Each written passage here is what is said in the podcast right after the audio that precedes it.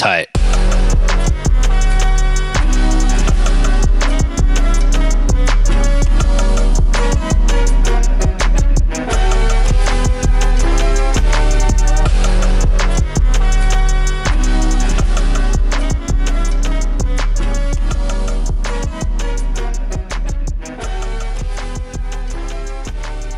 All right, what's up? Snapbacks to Interbrews podcast. Experience that is Austin Share. I'm Hunter Hornstein. What up, Boston? What's up, man? We got a we got a, a fresh, hot episode. Uh, I'm excited, dude. Like I know I say this every week, and it, it feels like it's every episode I'm repeating myself, but like it really is crazy uh, that we are still doing this, and that we still have people that not only want to be our guests, but are excited to be our guests. Uh, we have people that are excited to listen to our guests. Um, and I don't want to steal your thunder. I'm sure you have more to say about it than me. But uh, as we uh, are officially in the age of Spotify Wrapped for 2020, it's been pretty remarkable seeing how many people not just have us in their top five, but have us as their number one most listened to podcast of 2020 considering we started doing this in like the last quarter of 2020.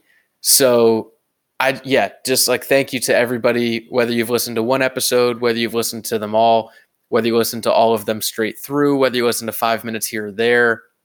We just started this to have some fun. And it's pretty crazy that we've we've got this far and that people are are at least seeming to enjoy it. And I think we got another steamy one today so so freaking cool. We'll get into the Spotify Wrapped uh, on Thursday. I'm excited about that. This this week is back to back bangers. Um, but uh, yeah, you you said something there, and that was uh, people that want to be on the podcast. And Nate Nathan Breck, who is the assistant uh, director of fan uh, engagement at uh, Michigan University of Michigan. Um, he wanted to be like he reached out to us like from the get like he's an og like he's a he's a real one he's an og listener uh, and he reached out on, on the get and uh, we finally got him on. We finally got a, a, time set. And we the long episode long episode we've, we've said it before but long episode we recorded for three hours here. We talked for another two afterwards. The man is a dynamo uh, but just a gem of a human being. So many stories. And this is the second episode in the row, Austin, where we really didn't have a plan. And it just kind of, or I, maybe we did have a plan, but we deviated. Yep. This is all over the place, but it is one freaking hell of a listen. Yeah. Yeah. It's, uh, it's, it's becoming apparent that sometimes the best conversations are the ones that are unplanned, uh, which is a little bit poetic. It's almost like life. Um, but yeah, man, Nate came Nate came with the heat, and I think the the unique thing uh, that he brought to the table. We've only had a couple guests where this is true. He knows both of us from different from different scenarios. So you and he work together. Um, me and and him have just drank together. Uh, but it's it was interesting having unique stories and circumstances pertaining to to each of our relationships with him. Um, and I think that it was it was good. It was fun hopefully it'll be as fun of a listen as it was uh, a, as a fun conversation. And um, we've already got a you know a potential second top five to discuss with him uh, in a second guest appearance. Like it was, it was really fun, and and I think that um, as the episode goes on and as the drinks kept flowing, the stories kept getting crazier. Uh, so I highly suggest you stick around for the duration of uh, of this one. Um, toward, towards the end, especially, it uh, it, it got a it got a little lit. we talked about everything from actual work uh, to the bullshit that goes on at work uh, to the debauchery at the bars to uh, really deep sports talk about our sports heroes. Uh, I mean, this thing went freaking everywhere. And uh, I, am not, I don't want to spoil anything, but there are some stories in here that, uh, for better for worse, you know, we left them in, in, in the. Yeah. If, if you're our bosses, stop listening now, is what we're saying. but no, this one's a lot of fun. Uh, and uh, yeah, please it, listen to it all the way. Listen to it in little bits. Do whatever you want, but at some point, finish this episode in in, in total. Um, appreciate you all as uh, as always. Uh, Thursday, you're going to get. We're talking about Spotify Wrapped. We've got some thoughts on that. We've got a great week of episodes coming at you. Uh, make sure you're following us on Instagram at InterbrewsPod. You're already following us on Twitter. You better be at InterbrewsPod. Subscribe, Spotify, Apple, wherever you get your podcasts. Rate, review, all that good stuff. If you don't know how to follow a episode or a show on Spotify, we'll help you out because uh, that's actually something that came up not in the recording, uh, but uh, neither of us really knew how to do that. So, but we figured it out. It's all good. Uh, we'll stop yapping now. Jump into this episode. Uh, a beer, put on a hat. Austin, cheers to you, sir. Cheers to Nathan Breck. Uh, cheers to the Snapbackers. Enjoy the interbrew.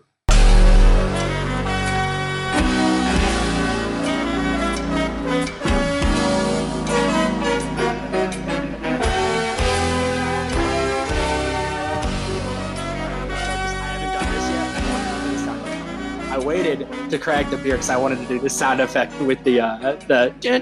I don't even know how to do the intro.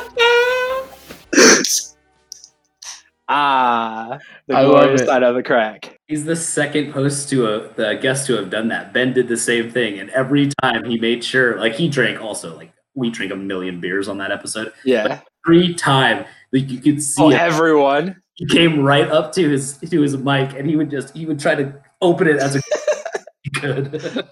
I actually did. I listened to a good portion of Ben's. He's a he's a cool dude. Um. Oh, what am I drinking? Um, Lagunitas Supercluster IPA. Hey. It's actually my current fave. Are we just going into the beer segment? Do we Yeah, let's do it. All right, beer segment. Um, so this is my currently my favorite beer. I'm not usually an IPA guy. I went through like a huge, embarrassingly huge seltzer phase where like I, I couldn't be convinced that a beer was worth your time. Basically, like it was seltzer or die. Um, and I went through that phase for like two years, and then at one day I was just like, I gotta get out. Like I gotta try something new. I gotta branch out. I've had like a billion White Claws, like a billion, and I'm like, I gotta branch out and do something different. And I just grabbed these at the liquor store and I was like, I fuck with this hard, hard. And I went from seltzer to I, like two years of seltzer strictly to an IPA, which is like a decent jump. But I tried a few others. I'm not, I don't love them as much, but this one I, I really did. I think I got put off. The, what the day that got me was why I love seltzers so much was that I didn't really have the hangover feel. Like I felt a lot fresher the next day, right? Like I was like, oh, I can just run this back if I want to, or I can go play some b-ball. And, it's with beer, I didn't feel that. It's Yeah. easier to drink too. Like there's there's something to be said uh, for being able to like drink something and not feel like heavy. Like Austin, I think we talked about it. Yeah. In an episode where it's like you drink a beer and it's like you ate a meal, and like that's not what you want to have when you're day drinking or hot out in the summer. Like sure. something refreshing. You want something cool. Like I, I fucks with seltzers too. Like for sure, Yeah. fucks with seltzers, and it's just an easier drink. I don't know why people give it hate. Yeah. I think oh, the day that I got turned off. I think the day that I got turned off was the day I woke up and I like could taste it in my mouth and I was like kind of upset. Where you're like, you know what I mean? You're like, this hadn't really happened to me yet. And I'm like, all right, I'm not really jiving with these flavors right this second. And I usually am just like ready for another, you know, like anytime, any day, just crack a new one. But like that one day where you're like, I I don't want this in my mouth. Like get it out. It was like, I gotta try something new. Time to time Yeah. to make a change. Nine forty-five in the morning. It's like I fucking taste mango. God damn. Yeah. Dude, this lime is killing me right now. the the moment I realized it. So uh, me and uh, my my former roommate Max uh, were in a heavy seltzer phase, especially at the beginning of the pandemic. Like we would just like go to Publix, and you know if they had a single roll of toilet paper, we'd get you know like the single roll because it was limit one per customer. We're like, all right, cool, we got the staples. Now let's go fill the rest of the cart with all of the seltzer that we can because we don't know when we'll be able to get back to the grocery store.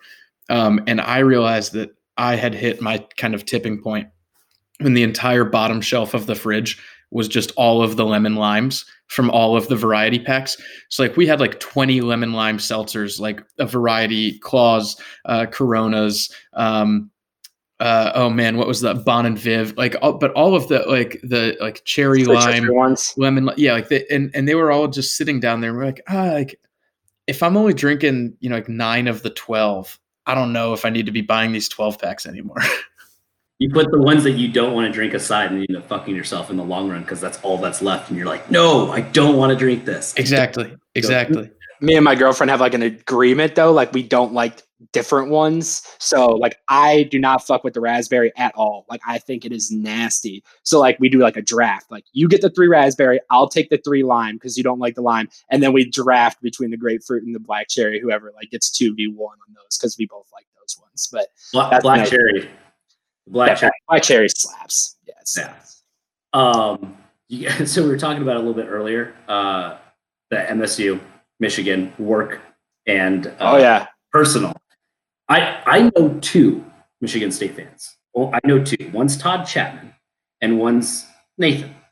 And the differences between the two of you, where Todd is very much like, and I don't want to call him out, but he's very much like, he's very self-aware as to the pain that Michigan State has caused him, and he, he plays into it, and he plays it very well. Where he's like, "All right, let's ready to win," and then two minutes later, he tweets out, "He's like, nope, fell for it again. Fuck me." Like he he's very well aware.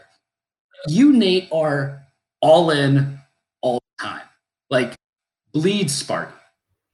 listen, listen. Of my my teams, all my teams stink, stink, stink, stink, stink, stink, suck. Whatever you want to call them, all of them suck. So what do you got to do? You got to stick through the dog days. Back in the like early 2000s, we were crushing in baseball. We were crushing in b-ball. We were, cru- I mean, we were crushing the world, right? So and like I had those days. So now I'm just like going through the dog days, just like riding the wave, trying to get through it. But yeah, there's some tough ones. There's some tough ones. So how do you flip that switch and you go and work for Michigan now? dude it's something else man i think it's like one of it's like one of the easiest things to talk about with basically anyone because like you know they bring up like hey what do you do for work and i'm like i work for michigan and then we start talking sports or they see me wearing an msu shirt and they're like what like who the fuck are you you know what i mean like who's this guy that like wears michigan stuff one day and michigan state the other like like what's this guy doing um I think it's pretty fun. I know how to like separate my work and play. You know, like I go to work and I root for the team when I'm at work. Obviously, like I root for us to do well as a, as a department. So it's easy for me to root them in that sense. But I also kind of like the banter.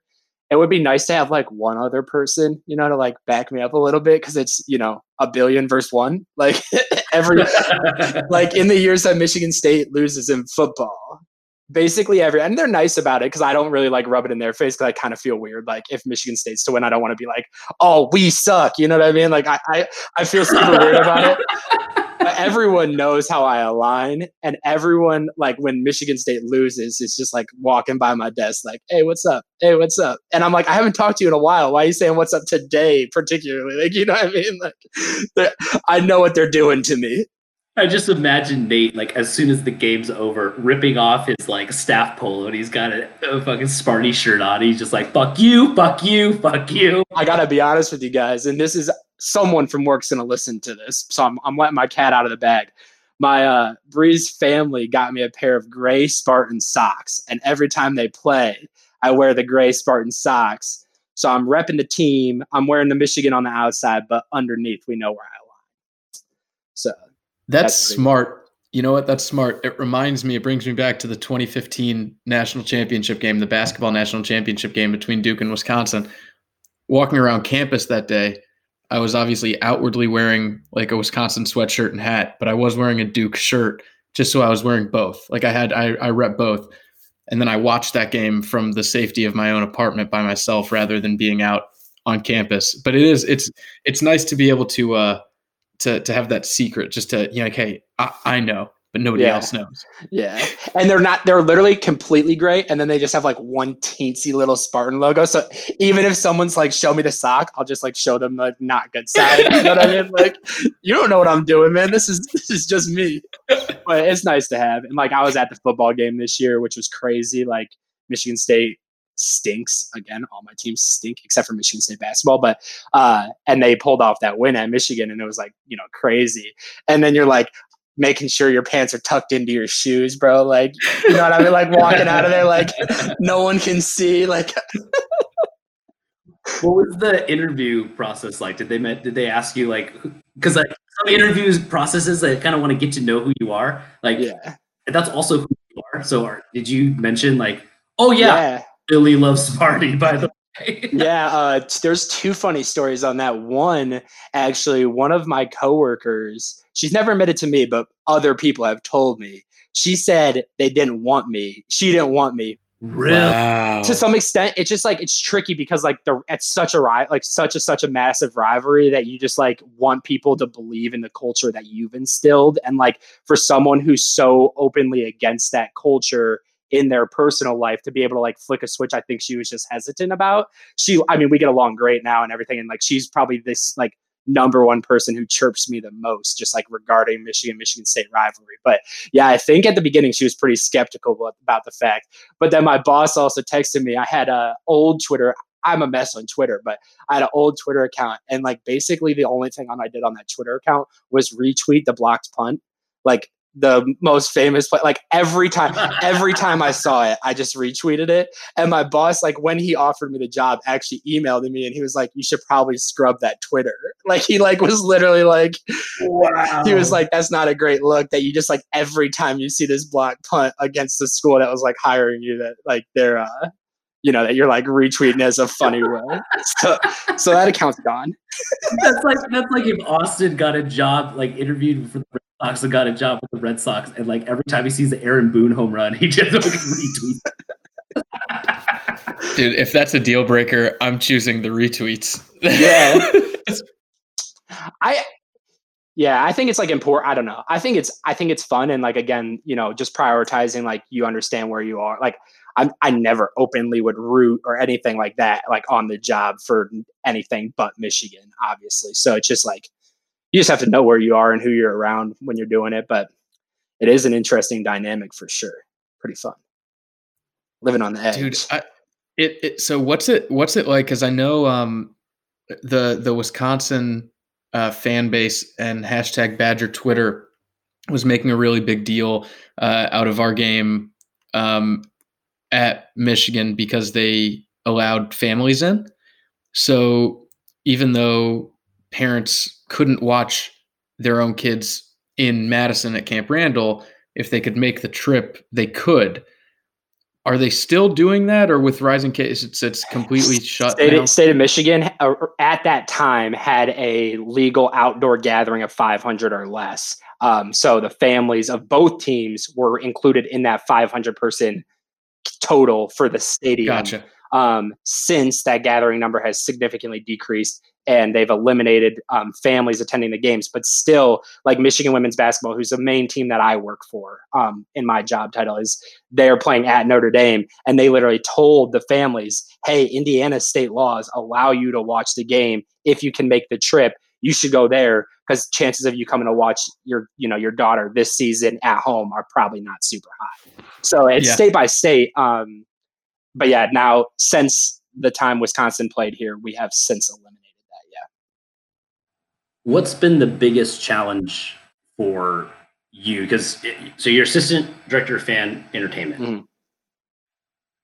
No fans or limited fans. Like I, I think that there. I, I, I don't know. I look at it because like Austin and I, uh, in it's somewhat cut and dry. No season, so it's it's off the table. We don't have to worry about it. Uh, but for a bunch of colleges in the collegiate level, uh, they're moving ahead, and they're then they're told here's the situation. Go do it. Yeah. Honestly biggest challenge and biggest frustration on my job right now is there's so much pressure to engage with the fan base in different capacities this year than other years. And in my opinion sometimes we engage with them to say we're engaging with them as opposed to actually making a meaningful meaningful impact. For example, like we do a we never have done a in-house pregame show for football. Never. Not one time in the history of Michigan, they just Fox or whoever is broadcasting the game does their pregame show and everyone tunes into that, right? This year, we're doing an in-house one where you get like one exclusive interview and you like do a couple things, but then the fan has to actively seek out a live broadcast on Facebook or something like that to get content that they basically get from Fox, right? Like they're still getting the pregame thing. And it's like, if you're not like balancing, is this actually moving the needle in terms of fan engagement or is this doing something because we're not doing something else. I think that's like been a really big challenge for sure. So just looking almost like it's almost like checking a box. It, to some extent, it's like well, and honestly, we all feel like, especially like the fan experience team, right? Like our job is relatively obsolete right now. Like we still we do like the DJing at the sporting events, and we do like we still write the scripts and like do starting lineups and you know stuff like that. But from what we were doing to what we're doing right now, I mean, it's you know massively, massively different. So I think you almost feel like some ob- obligation, like we want to you know, we want to be providing something um, to our fans that we usually our whole life is to interact with these people. Like we want to provide something for them. I think just the biggest challenge has been like what's really meaningful to them, what means, you know, what are they really taking away from it, and what is just doing it to say we're doing it. I think that's what we've been really struggling with. Have you been able to figure out what those meaningful things are? Yeah, there's been there's been a couple of really good things we've done, and most of them aren't game day related. Like I think that once people are in the game day mindset, whatever the sport is, they're in the game day mindset, right? But like for example, last Sunday I got the season ticket holders on a we call them chalk talks. It's head coach basically talks to them about like what the team scouting report on the team, maybe what the next opponent's scouting report is, um, like maybe a little get to know you. And we just invite it. We do that in person, usually on right before a game. So the coach comes up like an hour before the game, talks to them, we provide some food, and then they go on and coach the game, and the fans go to the game. This year we're doing that virtually, and they still, I mean, eat it up. Like you literally have to end it because they're raising their hands so much, like that you just have to like cut it quit. So like that is something that it's you know a virtual capacity of something we were doing before that has been really effective that uh you know we could or could could not do but they have really you know eaten that up so there's stuff like that that has that has been effective have you been um or have you found it easier or harder to work with like the sponsorship team because um, I know that there's had to been probably a lot of reallocation and a lot of you know, quote unquote, getting creative. Um, and I'm not sure what that that correspondence is within the office, but I'm sure it's not always a streamlined or a super streamlined yeah. uh, communication process anyway. Yeah. Has that been like tough or has it just been you know kind of just another day at the office yeah so one of the really interesting things and i don't know if you guys know or not but so in like minor league baseball, you usually have like an in-house sponsorship team. Like at Michigan, we work with IMG, so it's an external sponsorship team. They're not even in our building. Like we barely, honestly, we don't even see them in person, maybe but like a few times a year. Like I don't, I have relationships with them. We'll get a happy hour once or twice a year, and like we do talk over email a lot. But it's so like, you know, when I'm at the Seawolves, man, like you want something, you want something sponsored. Greg Coleman, we're in a room talking about what the sponsor feature is going to look like, and that's like a lot more virtual even before everything that's been going on with us this year. Um, so the sponsorship relationship in general is a lot different. Um, Michigan doesn't sponsor their their stadium. There are only one or two left. Um, they and I think it's outrageous. I think it's insane. Um, but they just, I mean, if the Red Sox are sponsoring their stadium, if the Yankees are sponsoring their stadium, if I mean the most traditional places in the entire world, Alabama's sponsoring their stadium, Texas is sponsoring their stadium it's just down to Notre Dame and Michigan, and I don't think either one of them wants to be the one that like they're playing a big game of chicken. Like who's going to be the one that sponsors the stadium first, and they're just like going back and forth at each other. Uh, but so sponsorship in football is pretty much irrelevant. So we're really just getting into sponsorship season, right? Honestly, like in the last couple of weeks, basketball started at home last week, so um, yeah, definitely been some brainstorming on like how we're doing like virtual t-shirt tosses that, you know, usually a sponsor would be covering the t-shirt toss in stadium. And like now we're doing that in a virtual capacity um, through, a, you know, social media, uh, stuff like that. We have had to do some brainstorming on, but that's really just starting to get underway for us without. That's crazy. So I, I, um, I told you this the last time uh, we saw each other, but one of my former colleagues um, in Greensboro with the Grasshoppers now, ironically enough, works in marketing for Wisconsin's athletic department. So it's super cool because I've been able to see some of the behind the scenes things, and, and selfishly, it's been super fun for me. Shout out Brooke. Um, and actually, also shout out Brooke. She was the one that told me about this. But one of the things that they've done is called Badgers Live. Excuse me. Um, and for the very few football games that they have played this year, shout out COVID. Uh, while we're on the shout out streak, um, they, uh, they've they've had like this uh, like a virtual game where like you have an option like you hit a button and you're cheering or you can clap or you can chant, do trivia. The radio broadcaster Matt LePay, who's like a local legend, is coming through and like you have a video shot of him so you can have it going on your phone while you're watching on TV. And I just did it because I wanted to see what it was all about. And it was actually during the Michigan game. I finished in like the top 10 or whatever of people playing in terms of points. Very Uh, so- active. yeah, yeah. So I, I got an email uh, saying, you know, hey, could you send your T-shirt size and your address? I was like, oh fuck yeah, dude! Am I getting a T-shirt out of this?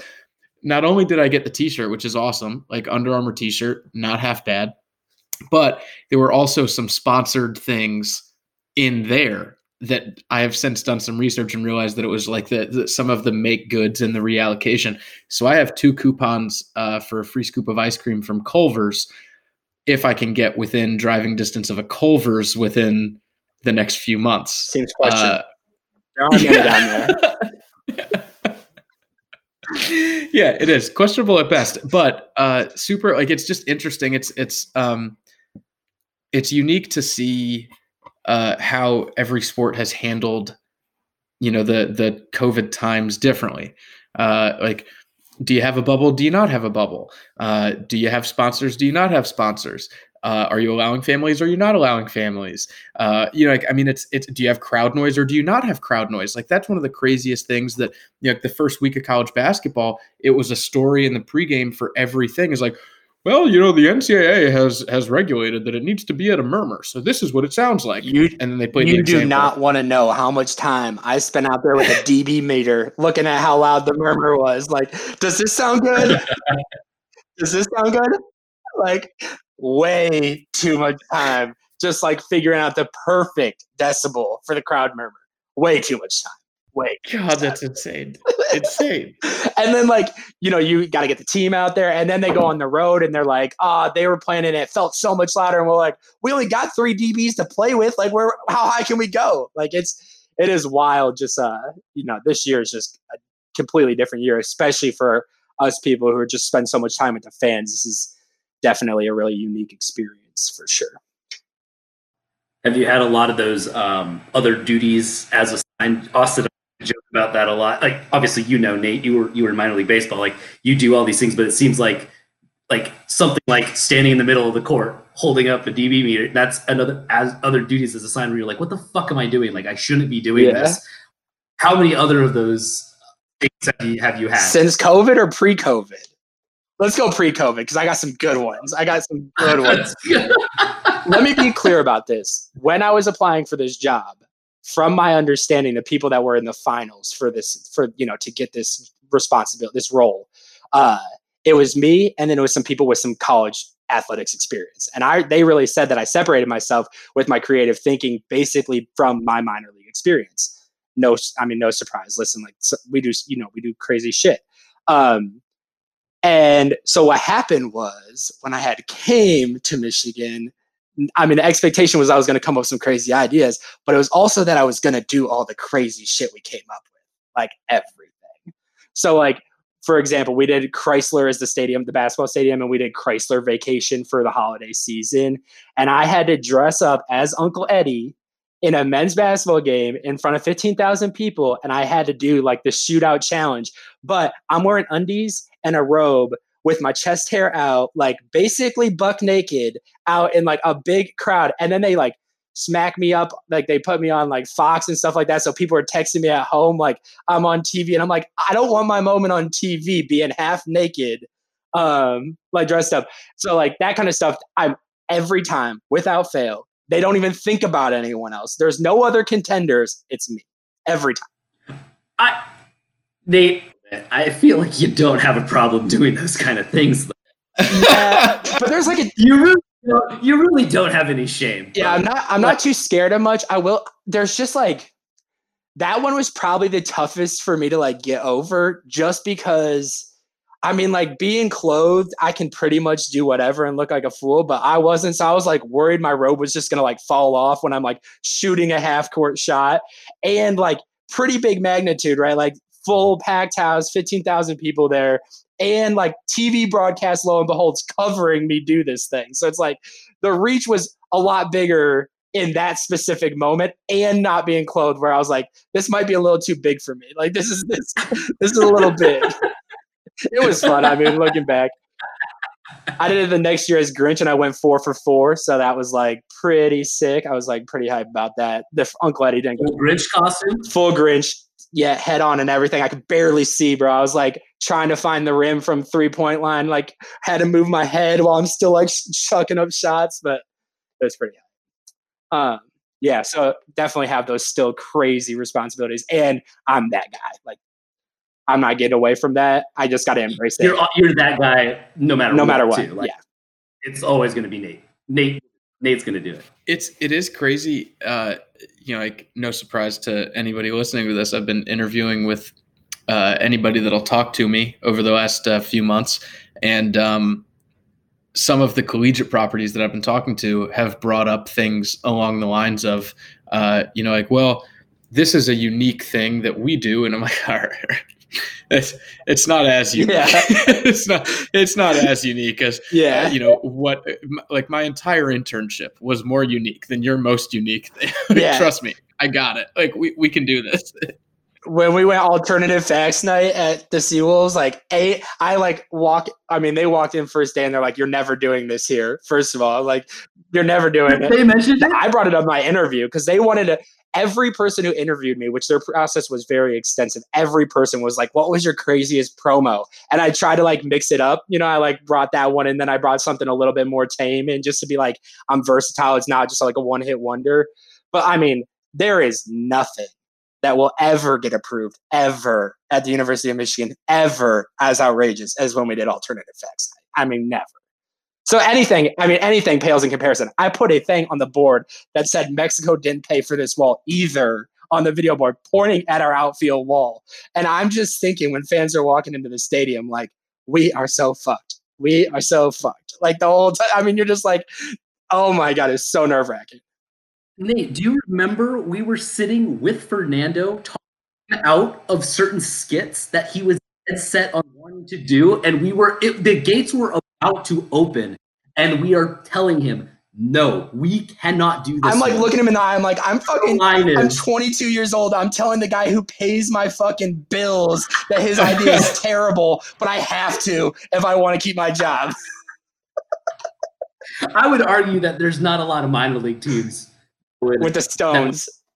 like like let like I know college there's a lot more red tape, right? But even in a place like maybe some indie ball teams would go after that, but there's a lot of teams that I, I mean that one you wouldn't touch. I got asked about that a few months ago, and like hindsight of a couple years of looking back, it was like you know what? I'm proud of us for doing it. It was a lot of fun at the time. Like no one can ever take that away from us but I don't know if I'd be in a rush to do. It depends on the climate of the country. We're just not in a spot right this second where that seems like that was, you know what I mean? Like at the time, We'd be crucified. yeah, at the time, I think a lot, crucified. I think at the time, a lot of the things going on in the country were perceived as a lot more of a joke. Like, not it, and I mean this it, to be insulting, but it was just a joke, right? And now it's like this isn't fucking funny. Like, nothing that is happening in this country is funny at all. Like, so let's not laugh about it. Let's not talk. Like, if we're gonna talk about it, let's be civil and let's move on. But like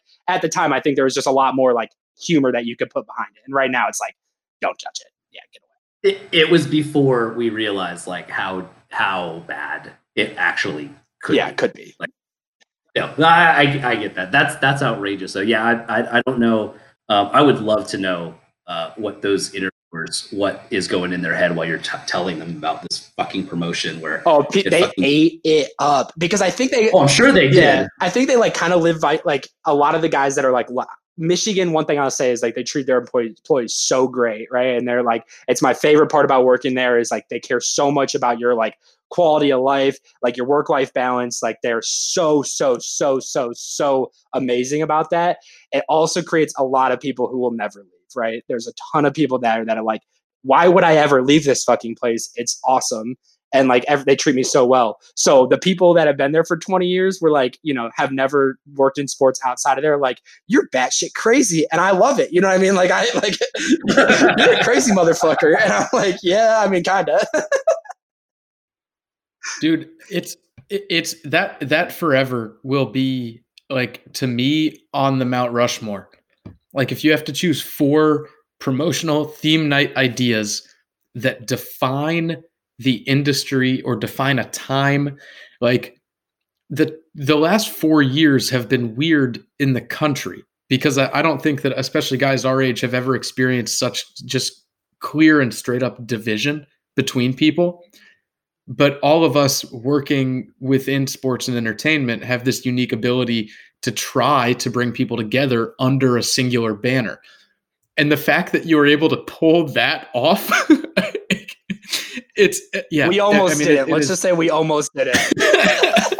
I've never felt more relieved for a game to be over than that night where it was like final out was made and was like, holy shit, holy we did it. Holy fuck. Because I think and, and, I give a lot of credit to like our whole team because we really worked hard. Yeah, for sure. To to flush it out as best we could, make sure we were straddling the, the line of the political spectrum, and also getting as close to the to the edge as we could without going over. It certainly helped having Fernando's backing because at the end of the day, he's the owner. Yeah, yeah. You know? And he basically was like, "Fuck y'all doing this shit," and you're like, "All right, giddy up, here we go." But um, it goes back to like when we were trying to talk him off the ledge and like and fuck like I, I don't know Nate like I I'm really happy we didn't do some of those things. Like I know at the time it was like yeah sure let's do it but inside you're like no. Yeah. No no no, no. well, I just like a lot of times they say there's like no bad ideas, and like that is I pretty much believe that. Like I shoot out some crazy fucking ideas in like brainstorm sessions for sure for sure. Uh, but like that was one of those scenarios where there were bad ideas, you know, like there were like there were things where we had to be like shut it down, like before this even gets any legs. Like this can't even get baby ant legs. Like this got no legs. You know what I mean? Like, and there was a lot of them. And I, to be honest with you, like politically correct or not, like I think it was what it, it, like what was awesome about that brainstorm is like it was a safe space for us to discuss anything, understanding that like some of our ideas were going to be too edgy. Like when you're touching the line so close, like we did some really edgy things, and like when you're towing that line so hard, there's going to be things that are said in a brainstorm meeting that are too far. Like, and that's and some one person might not think so, but as long as you got a majority vote, you know, you can kind of get yourself out of it. But there were definitely some bad fucking ideas in that meeting, like bad. What is what uh what have you what did you take from that to, to now to where like uh, again college it's a little bit more red tape a little bit more structure um, but that that's a really good experience to have of going through something like that and like like you mentioned you take from your minor league days to to what you do now. What, what's the biggest lesson that you could probably point to alternative facts night or, or being edgy like that? What's the biggest lesson you can point to that to helping you right now in the in the in the i feel like be fearless to be honest. Like i think that one of the biggest things and one of my strongest qualities and like i don't want to you know pump my own tires but like i think one of my own my biggest strong suits now is that like i'm not afraid to say like i think i have a good idea ever right? And like schedule a meeting or something like hey i just want to iron out something i came up with. It's completely bad shit. Like i understand but let's talk about it. And i think that that came i didn't have that before i went to erie. No and like worked in minor league baseball. No way no how and honestly, I don't even know if that completely, it did to some extent, but completely even formulated when I was there. Like, because I was still so new to the business and s- still so new. But I think like doing an alternatives facts night and having the backing of so many like people who have been doing it for so long was like dude, you can set like you can try to do anything, and like you're gonna. It's not like you're just gonna go do something like that without appro- getting approval by everybody. You know what I mean? So I think just like having the like confidence and like the fearlessness to just like go into that room and be like, I know my idea is crazy, but I actually think it might have some legs. Like let's let's chat it through, and like some they don't get off the table, but just having that confidence, I think that came a lot from my minor league baseball days. That's a good lesson for uh, Austin. You probably would agree to this. That's a good lesson to anybody trying to get a job. At this yeah, point. Jesus, yeah. Like, just fucking be fearless because the majority of the people you work with, they've been there for a while. That's why they're there. Yeah, and that's why they're around. Well, also, uh, just to to add my own two cents to that, like I, I never understand people that try to to not be themselves, like to try to put on a front of like what they think somebody wants them to be like yo like you are who you are if it's going to work it's going to work if if it's not then it's not but the only person that would be miserable would be yourself because you would have to live up to this false expectation that you set for yourself.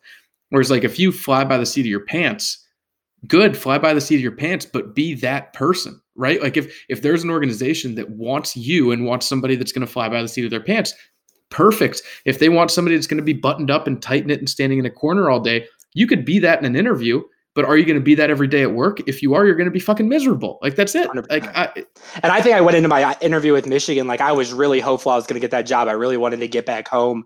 Um, at the time, like I, I was ready to get back closer to my family and everything like that. But I went into that interview and I was like, if I'm anything else than myself, like I don't want, like I don't want them to think that I'm going to come in here and be exactly what they tell me to be. Like I want to come in here and be who I want to be. And if you don't want yep. that, then I don't want that either. Um, yep. And I think that was another like big thing of why I ended up getting the job was just like I was shameless, like, and again, like fearless of like, I this is who I am. If you want it, buy in. If you don't, I'm all right. But like, I'm gonna be me. And I think anyone should like go in with that mantra. Like, we don't want you to be fake. If I'm high, like if I'm hiring someone, it's the exact same thing. Like, I don't want you to tell me that you're like the most organized person in the world and have every single interview question pinpointed exactly what you're going to say and never stutter off your line if you're going to come in the first day and be dancing. Like you're not telling me the same you're not giving me the picture of who you're actually going to be. So i walked in there just like my gumpy old self just like what's up? You know what i mean? Like I like sat in a room. I mean i you know i kept it together to some extent but like i didn't shave the beard. Every meet every interview i had gone on before that i think i it maybe every i had like gone completely clean shaven i'm like that's not me like I I wear a beard like that's that's some that's a part of me. And then like I sat in a room and the different interview people came into me uh, like over the course of like six hours, and I started like offering people water, like hey like come on in like night like and I, every every person I did it to loved it. Like I had like almost like made myself at home in the sense that I'm like I'm breaking the ice here. You want a water? And they're like. I have like 10 empty bottles in front of me because I've been sitting there for so long. You know what I mean? I'm like, and just like stuff like that, man. Just like gotta be yourself. Dude, it's th- this was not a story uh, that I experienced personally, but one of my former bosses um, tells the story often. They had a intern application, and under charity work on this application, it said ALS Ice Bucket Challenge. So that's intriguing, right? Like, oh man, like it, it, were they involved? Yeah. Like, they started like they, ALS society? Yeah, like what's that? So he calls the guy in interview and like, okay, things go well, well-spoken kid, leaning towards giving him the opportunity. Ask, you know, so what's your relation to the ice bucket challenge? And the kid goes, "Oh, I just did it."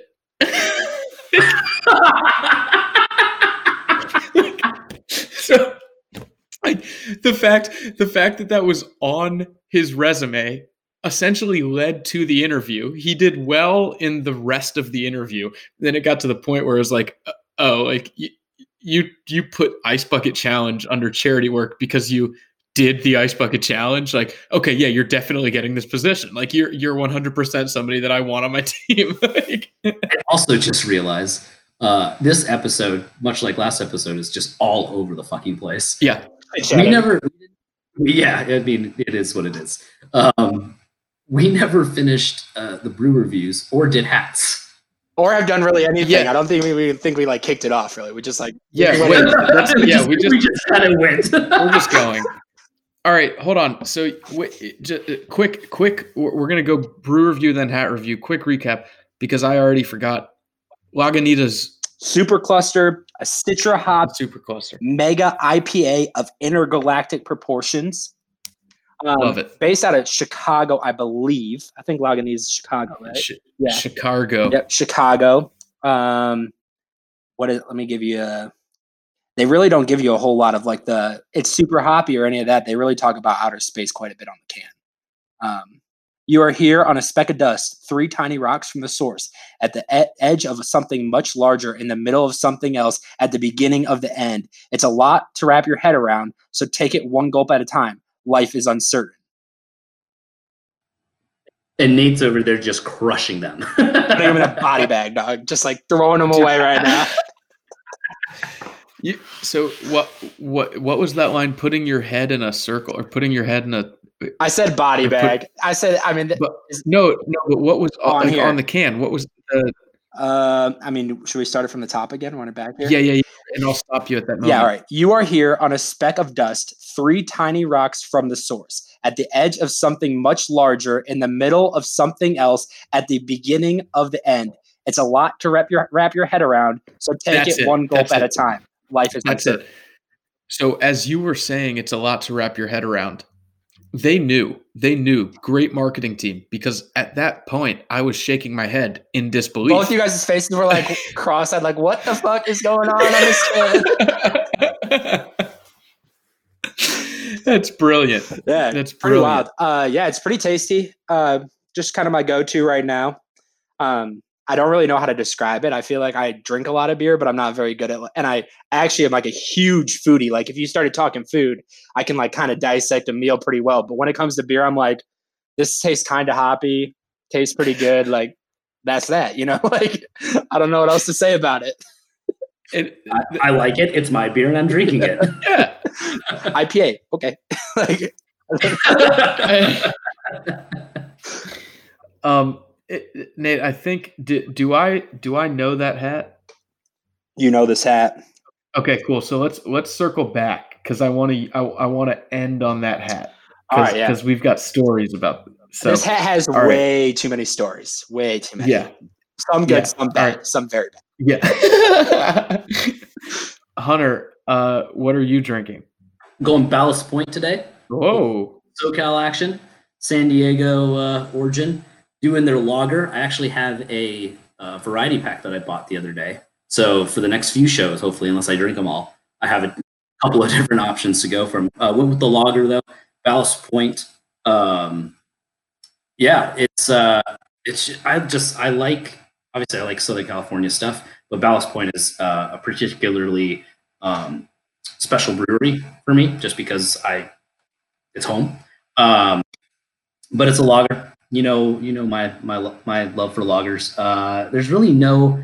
I was trying to look at the can here. There's nothing on there like what Nate had, and, and even if there was, I don't think I'd be able to match up to that. It all it fucking says is bright, refreshing, and fit for an adventure. Man, like I don't know.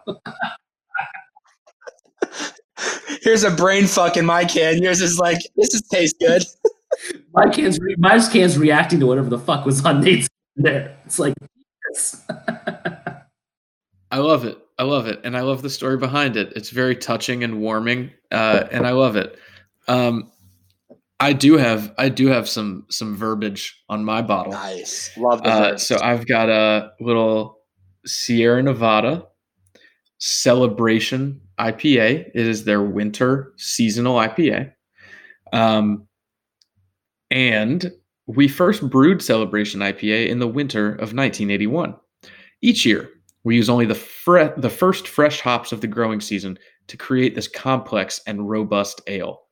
Layered pine and citrus hop aromas balance delicately against rich malt sweetness to shape this bold wintertime classic.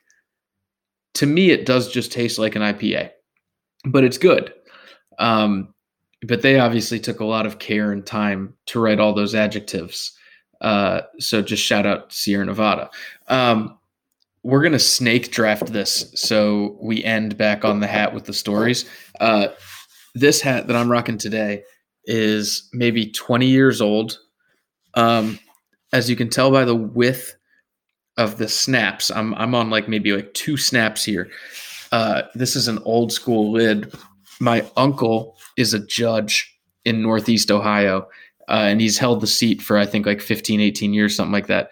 But this was his original campaign hat, Januzzi for Judge, uh, and I found it recently going through a bin of uh, old stuff from my childhood and figured uh, there was never a better time than uh, a little bit of snapbacks and interbrews action to break it out, dust it off. Uh, I do have a piece of cardboard in there because it was flattened uh, in a bin, and I'm trying to reshape it so that I can wear it on the reg. Uh, but yeah, shout out uh, Tom Januzzi, my uncle, the judge. I feel like it's got the look that a lot of hat companies are going for with like some retro look hats now that they like can't really achieve And that one's just like true to its form. Like that's where that's where OG'd. Flat, flat in a flat in a box. A few years old. That's all you need. I thought the And- cardboard and was from 1981. I was like, damn, someone took good care of that hat. Like, that was like, this and and like you can see well maybe i don't know if you guys can but the listeners definitely can't there's a little bit of wear in here like there's a little bit of discoloration on the inside but i probably i probably only wear it wear it like 15 20 times uh so like it's still relatively fresh like if i can get the shape back oh baby this is money this is money So, there, was there a box with a ton of those? Because was was he handing those out as on the campaign trail, or was it just one of one? I'm gonna be the judge. so this was this was the original campaign so he won the first campaign and then has just been reelected ever since so they only did this once i don't know what year it was um but yeah so this is this was a one-time edition i can't imagine he made more than like a hundred uh like all the cousins got got one like all of his siblings got one uh and then you know like i'm sure you know the folks that worked at his law office or or wherever he was before like had some uh, but I don't even know how you campaign for judge, if I'm being completely honest. Like, I don't know what that process is like because it's nonpartisan. Like, you just have to be like, I know the law, vote for me. I think. I don't, yeah. And you're like, unless you have like personal experience with it, you're not really like, this guy's good or like this guy or girl is good or bad. You're like, I have no fucking idea what you've been ruling on for the last 18 years. yeah, it's such a weird elected position. But anyway, uh, that's that's my lid for tonight. Uh, I'm going to. As I mentioned, I've mentioned it the last few episodes. I'm running out of hats, so we're now in uh, rewear phase until I get new ones. Um, but I decided since I'm going with Ballast Point for my beer, Southern California, I'm going to go Southern California on my hat. It's Cove, uh, the Cove uh, Cove Surf Company and apparel. Um, every purchase, I'm going to give them a free plug, no free ads, but a free ad here. Every purchase that you make, Cove USA Company, uh, 20% goes back to ocean conservation. So fucking you want to save the ocean, get on that shit. I do want to save the ocean. I do. I Really, I really do. We gotta step it up. Um, all right, shout out. that was stupid. Cut that. Anytime anyone ever says cut that is when they definitely put it into. So now I just have to get over the fact that that is like probably gonna make it. We had one guest, I can't remember who it was. Austin, you might, but we had one guest who kept saying, like, take that, take that out. And like finally Austin was like, no, like keep that.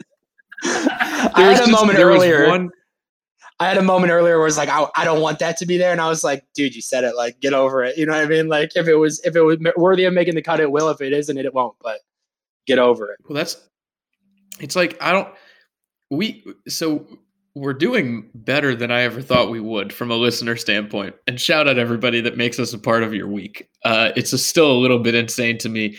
Oh, yeah, it's just insane. Uh, so so thank you. Um, but we don't have like you know a charting podcast. So outside of our network, there's not very many people listening to this. you Right. so it's it's the the worst story told on here is probably known by 50% of the listeners anyway you know I was actually talking about it before, like thinking of if I like got into an area where I could talk about some like crazy stories, right? Like what are worthy of talking about it. And then like I, you know, there's like a couple that are like, "Uh," and then I was like, I mean, at the end of the day, like it is a story that most of the people I care about already know, like, and most of the other people will never know me. So it's like that gray area of people I really don't want to listen to it is actually not that big. Yeah whatever, Yeah. it happens. It All right. happens. so what what are you wearing on your head uh so that we can tell some fun stories here uh, I'm wearing my trusty steed. For as a guy that likes to do a lot of things with Flash, I actually went pretty conservative on my beer selection and my hat selection. I went with my two faves. Um, the hat is a Detroit Tigers gray dry fit strap back, not a snapback, a strap back. Um, but it's been through a lot. It's pretty much the one I, I think it's the comfiest hat I've ever owned, and I think that's why I've even if it's not I, I like the look of it, but it's not maybe my favorite look aesthetically. Just the sheer comfort of it. Like anytime I'm like hungover or like haven't showered, you know, like this is the one I'm going to. Seventy eight or higher percent of the time, like it's it's the one. You know, it's the one I go to. It's its days of being a bar hat, I think, are over. Like I think this one is like lost its like it's it's it's been through a lot. You know what I mean? Like I'm not probably wearing it uh, wearing it out, but to go get some like hungover food, like this one is it 10 out of 10. So that's that. We need to normalize the like the comfort clothes, like the comfort apparel, where you just know like I don't care how shitty it looks. I don't care like I'm, it's not for fashion. It's just it helps me feel like I'm a little bit put together. I feel like that's what that hat is. Like I have mine where it's like I know this isn't the best looking thing, but I feel comfortable and there's a sense of like like uh I don't know, like I, I just I'm not complete without it. Yeah. Um comfort over fashion. 100 And here's the thing: you almost feel like you have an emotional attachment. Like this is my hat. I'm doing it a disservice if I'm talking about a hat and I'm not talking about my hat, right? Like I'm doing this thing. Austin has a story about it. Like he even knows the hat. Like this is my freaking hat. Why would I go on a hat podcast and not wear my hat? Like even if there's one cooler, like there's some cooler, but this is the one. Like this is it. It's my love. These the, these are these are big facts. Yeah. Big facts machine, big facts. Like huge facts. So here is my story about that hat. Oh yeah, here we go. So so the last time we saw each other in person was May of 2000 or June of 2019. Yes, correct. In our little group chat earlier today, I sent a picture of you behind the bar at the right field bar in Daytona at the Tortugas ballpark because you and your girlfriend came down to Orlando, which is an hour drive away for a conference. You texted me like, "Hey, do you guys have a game tonight?" I said, "Not only do we have a game, but it's a Thirsty Thursday." And you said, "Cool. See you there." And you came over, you drove over from Orlando, uh, saw the game, hung out. I'm pretty sure it drizzled on us, if not outright rained for a little bit. but Light got the game drizzle, but it was warm. Yeah. it was a light drizzle, but it was warm. Yep. it was very humid. Uh, it was Florida humid, uh, and you were wearing that hat. And at the end of the night, uh, my coworkers were very kind to me and kind of took my end of game duties so that I could join you at the right field bar, where we proceeded to drink many 32 ounce IPAs. I think it was the Goose Island that we had on tap that night. One Shout out billion. Chicago again. 1 billion 32 ounce IPAs. Not It a was- little it amount, was- a lot amount.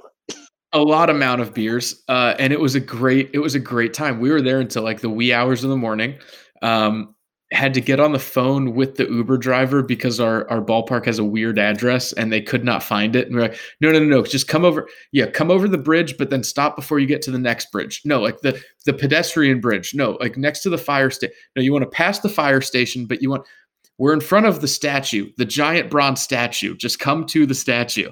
Uh, and that was the hat that you were wearing. And I found a picture uh, of you behind the bar in it and sent it in the group chat. So I appreciate the fact on a personal level that you decided to bring it back for this episode. So this is me with a heartfelt thank you to you.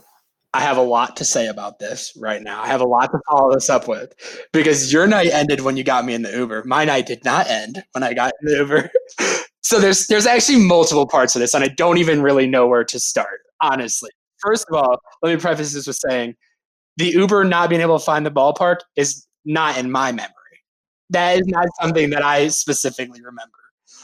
First thing I remember about that night was and I remember a good amount until you know the wee hours of the morning. The first thing I remember is that that game was the one and only time I have ever been hit by a foul ball, which was awesome. Which Oh was God. awesome. Oh my God. No, I forgot all about that. I uh, Hunter, you gotta listen to this. We were he was giving us a stadium tour, and we're over. It's Thursday, Thursday, and they got a dog deal, and like, I mean, Austin was very generous in the fact that like we were had a beer in our hand for a large more portion of the night, if not every single second of every single minute of the entire night. Um, so we're getting some dogs, and we're waiting in line, and it's like kind of a blind spot. You can't you can't see the field from the concession line, and a ball just sails over the, the back uh the back stands and just drills me right in the chest, waiting in the concession line, and just like falls to the ground. And like it was Austin and one of Austin's coworkers, me and my girlfriend. Everyone's like, "Oh my god, are you all right? Are you all right?" And I'm like, honestly, I I barely even felt it, but I just think that this is the funniest thing that has ever happened. Like of like I'm the one guy who comes to visit Austin just gets dri- like hits with a foul ball like literally inning two like immediately. um, just standing there too, not even like doing anything. Where like like not like like if you get hit by a foul ball in the stands and you're not paying attention. Yeah, jokes on you. Yeah. Fucking standing there in line. Yeah.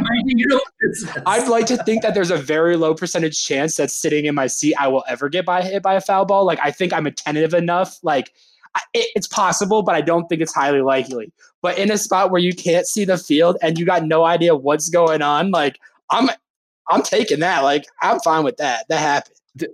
That's eh, the craziest thing is in my time with the team there, it was always like a uh, like a pretty considerate or considerable worry because you're completely blind to the field at that point, like yeah. right on the river. So you're walking around along the concourse. The Jackie Robinson Walking Museum is there. Mm-hmm. So there are always people. Doesn't matter if it's pregame, postgame, during the game. Always people looking at those exhibits, and you're completely out in the open. And to my knowledge, nobody had been hit on the fly in my time with the team until that night when I was standing three feet from you when it happened. Right in the chest. Like un- unreal. That was the, awesome. The, the likelihood is unbelievable. Like it's more likely that you see a dolphin or a manatee like swimming by in the river than it is to get hit by a foul ball over there. Like it's it, that's yeah, insane, insane. Did you get to keep the ball? Not only did I keep the ball. All right, two things. First of all, I one I would have rather seen a manatee. There's not many things that I would have rather done than get hit by a baseball, but seeing a manatee in the river would have been one of the things I would have chose over getting hit by the ball. Um, two, at the time, I was kind of going through a phase where like I was collecting baseballs that meant something to me. So I actually was kind of pumped that I got hit by the ball because I was like, this is such a great memory. And I had Austin sign the ball. And wait, and it still sits on my desk today. Let's go. Yeah, at work. Yeah.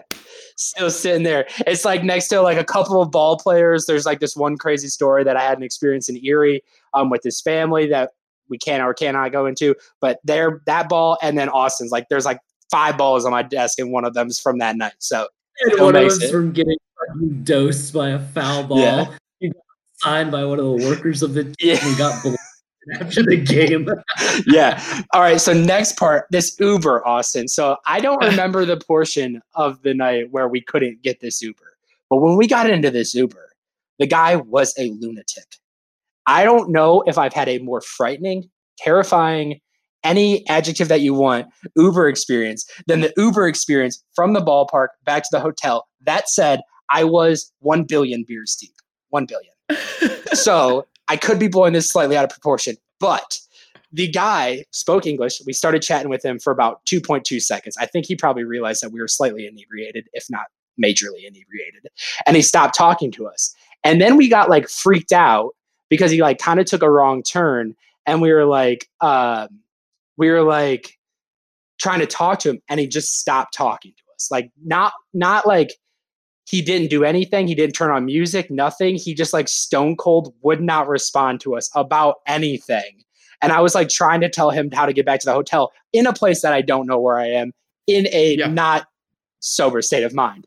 Um, yeah. Lo and behold, we start getting to the point where we're like, dude, talk to, like, literally, we're like, talk to us. We're saying this to the driver that we know speaks English. We're like, talk to us. You're like freaking us out. He doesn't talk to us. So I get out of the Uber in my state and I'm like, this guy's a fucking serial killer. And I, I'm not kidding you. I called Uber that night, headquarters, and I was like, the Uber driver that we were in was a fucking psychopath. Like he was not, he, he should not be driving your cars. And then for like an hour and a half, I was on the phone and they were asking for all these examples. And I was like, why do I need to provide you examples? This guy was not okay. Like, like what do you like? What do you want me to tell you? Like, he wasn't. It wasn't chill. My experience was bad. And they're like, they're like, I don't care that your experience was bad. They're like, give us examples why you thought you were gonna die. And I'm like, I don't need examples. He was going to kill us. Dude, Not my not my So- proudest moment. Not my proudest moment, but it was pretty. So, well, but so here's the thing, and I say this with love in my heart. Welcome to Daytona. Yeah. like that's it is it's it's crazy. Uh, I haven't had any experiences like that bad, but there there were a few where yeah, when you get in an Uber in that town, you get out thinking, did that person have a driver's license or did they steal that car? Like Yeah. that's I and honestly, like I mean, we lived in Hunter and I lived in Erie, Pennsylvania, and there is not a there. It would take days to describe that city. It would take days. It was the craziest place I've ever been in my entire life. Craziest. I'm not like I've been to cooler places. You know, I've been to like a bunch of different places. It was just crazy. Um, so I get I get that 100. percent And honestly, I never really Ubered because I lived so close to the ballpark when we were in Erie. But I can imagine that if I had Ubered in Erie, I probably would have had a like a, a similar experience. The one thing about Erie and Uber is that there's only like five Uber drivers in the whole city. no, like I remember one time when I got the, literally the same driver, six straight airport airport trips in a row. Airport And, like, circle, dude. Just an airport circle. exactly to the point where like I, I saw who was picking me up. I was like, oh, it's Tom again. Awesome. And I'd open up and he'd be like, what's up, Hunter? And be like, hey, Tom, good to see you.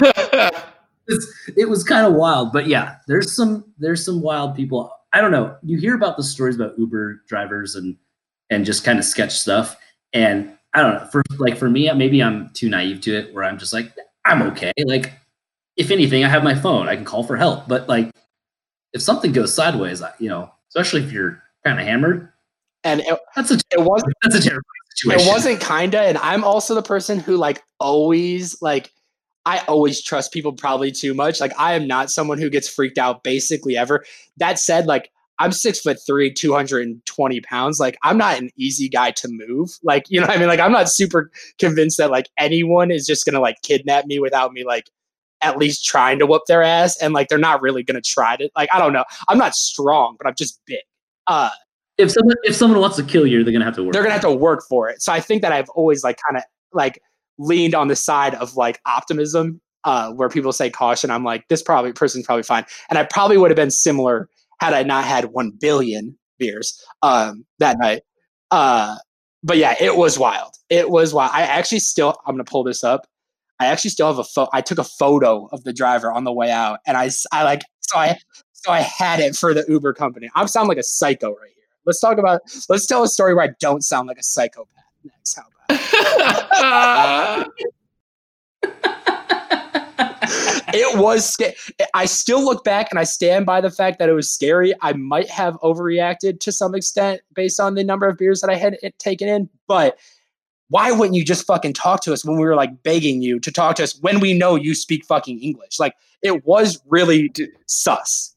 That's a that's a scary like especially in an unknown town. Like if you're in your own like neck of the woods like there's a little bit more comfort but when when you're looking around and not recognizing what you're driving past like there's another level of just like innate human discomfort that gets added to the mix yeah did i i i, I mean i knew i knew something was wrong when we had to describe to him how to get onto the island where the ballpark is when it's like in the middle of the city. Uh but yeah, dude, that's that's next level.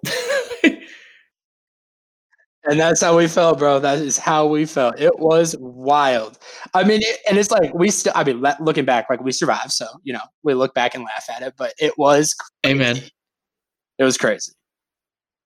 Amen and amen. We're all alive, we're all safe. So this yeah, has been through a lot.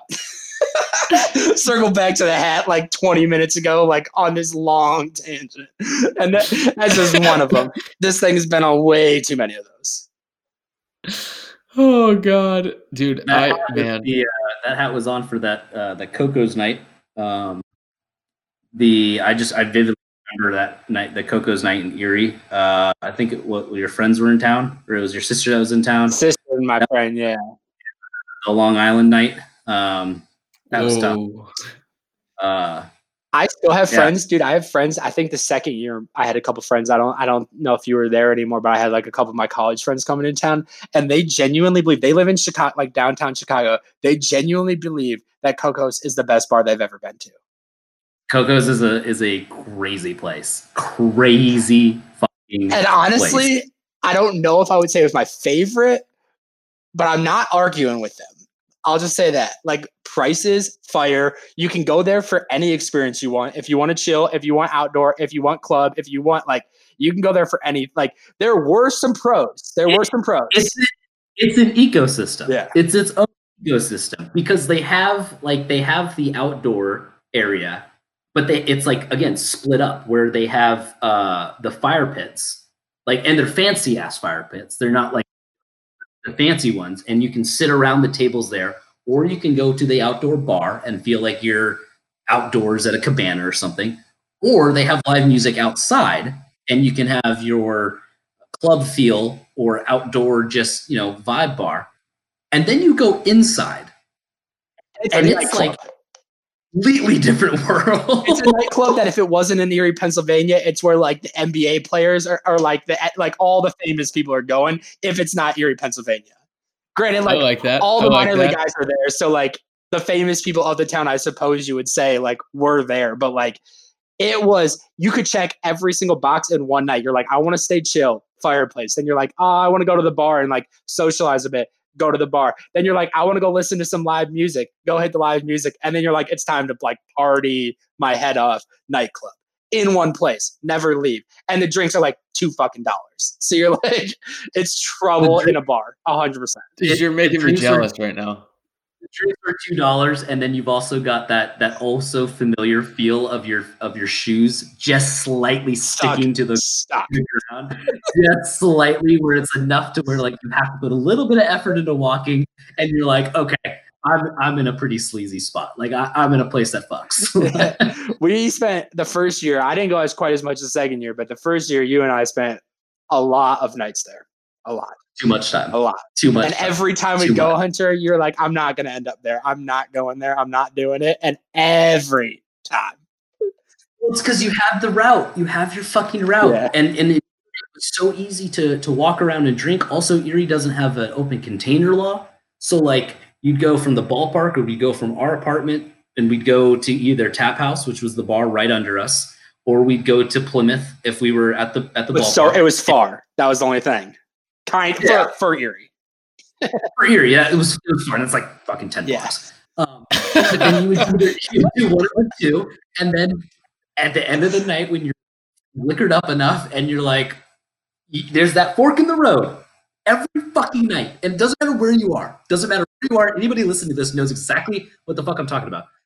There's a fork in the road where you're feeling good, and you're feeling good enough to where you're like, I could go home, make some nugs, turn on Netflix and have a and and call it a great night. Or let's let's keep going. And if you take that left fork and you say let's keep going, that was Coco's. And then it just fucking went way downhill. Way down.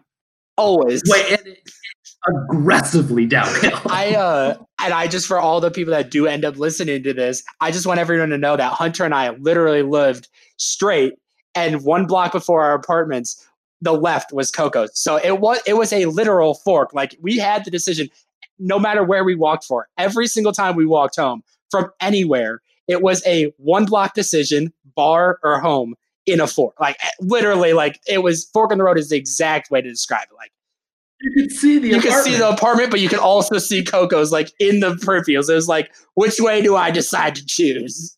One block. Hey, dude, hey, i- is it is it impossible to rent a cot at Coco's? Because honestly, that's where I'm going ten times out of ten, right? Yeah, I have my friends, my college friends that I brought there. One of them I brought twice, and then the other guys came just once. And they literally say to me, they're like, "Let's go back to Erie. Let's like, like let's make a vacation of it." And they, it's the only thing they care about. I mean, Erie had some nice. Like, it was right on the lake. Like you could go out to the beach if you want, like Lake Beach. I don't. I don't remember what side you were on, if a lake can be a beach or not. I know Dan Jones, shout out Jan, Dan Jones. Congratulations on your kid, Jan, Dan Jones, if you listen to this. Um, uh, did not believe that a beach can be a beach. Adamantly. Adamantly. Adamantly. Did not believe that a beach could be on a lake. As a guy who grew up in the state of Michigan, that has five of the, the largest lakes in the entire world, uh, freshwater lakes in the entire world. And also, you can only see the horizon and it naturally produces sand. I believe you can be at a beach in the on a lake, but uh, it had a lot to offer. But they want to go back solely, solely for Cocos.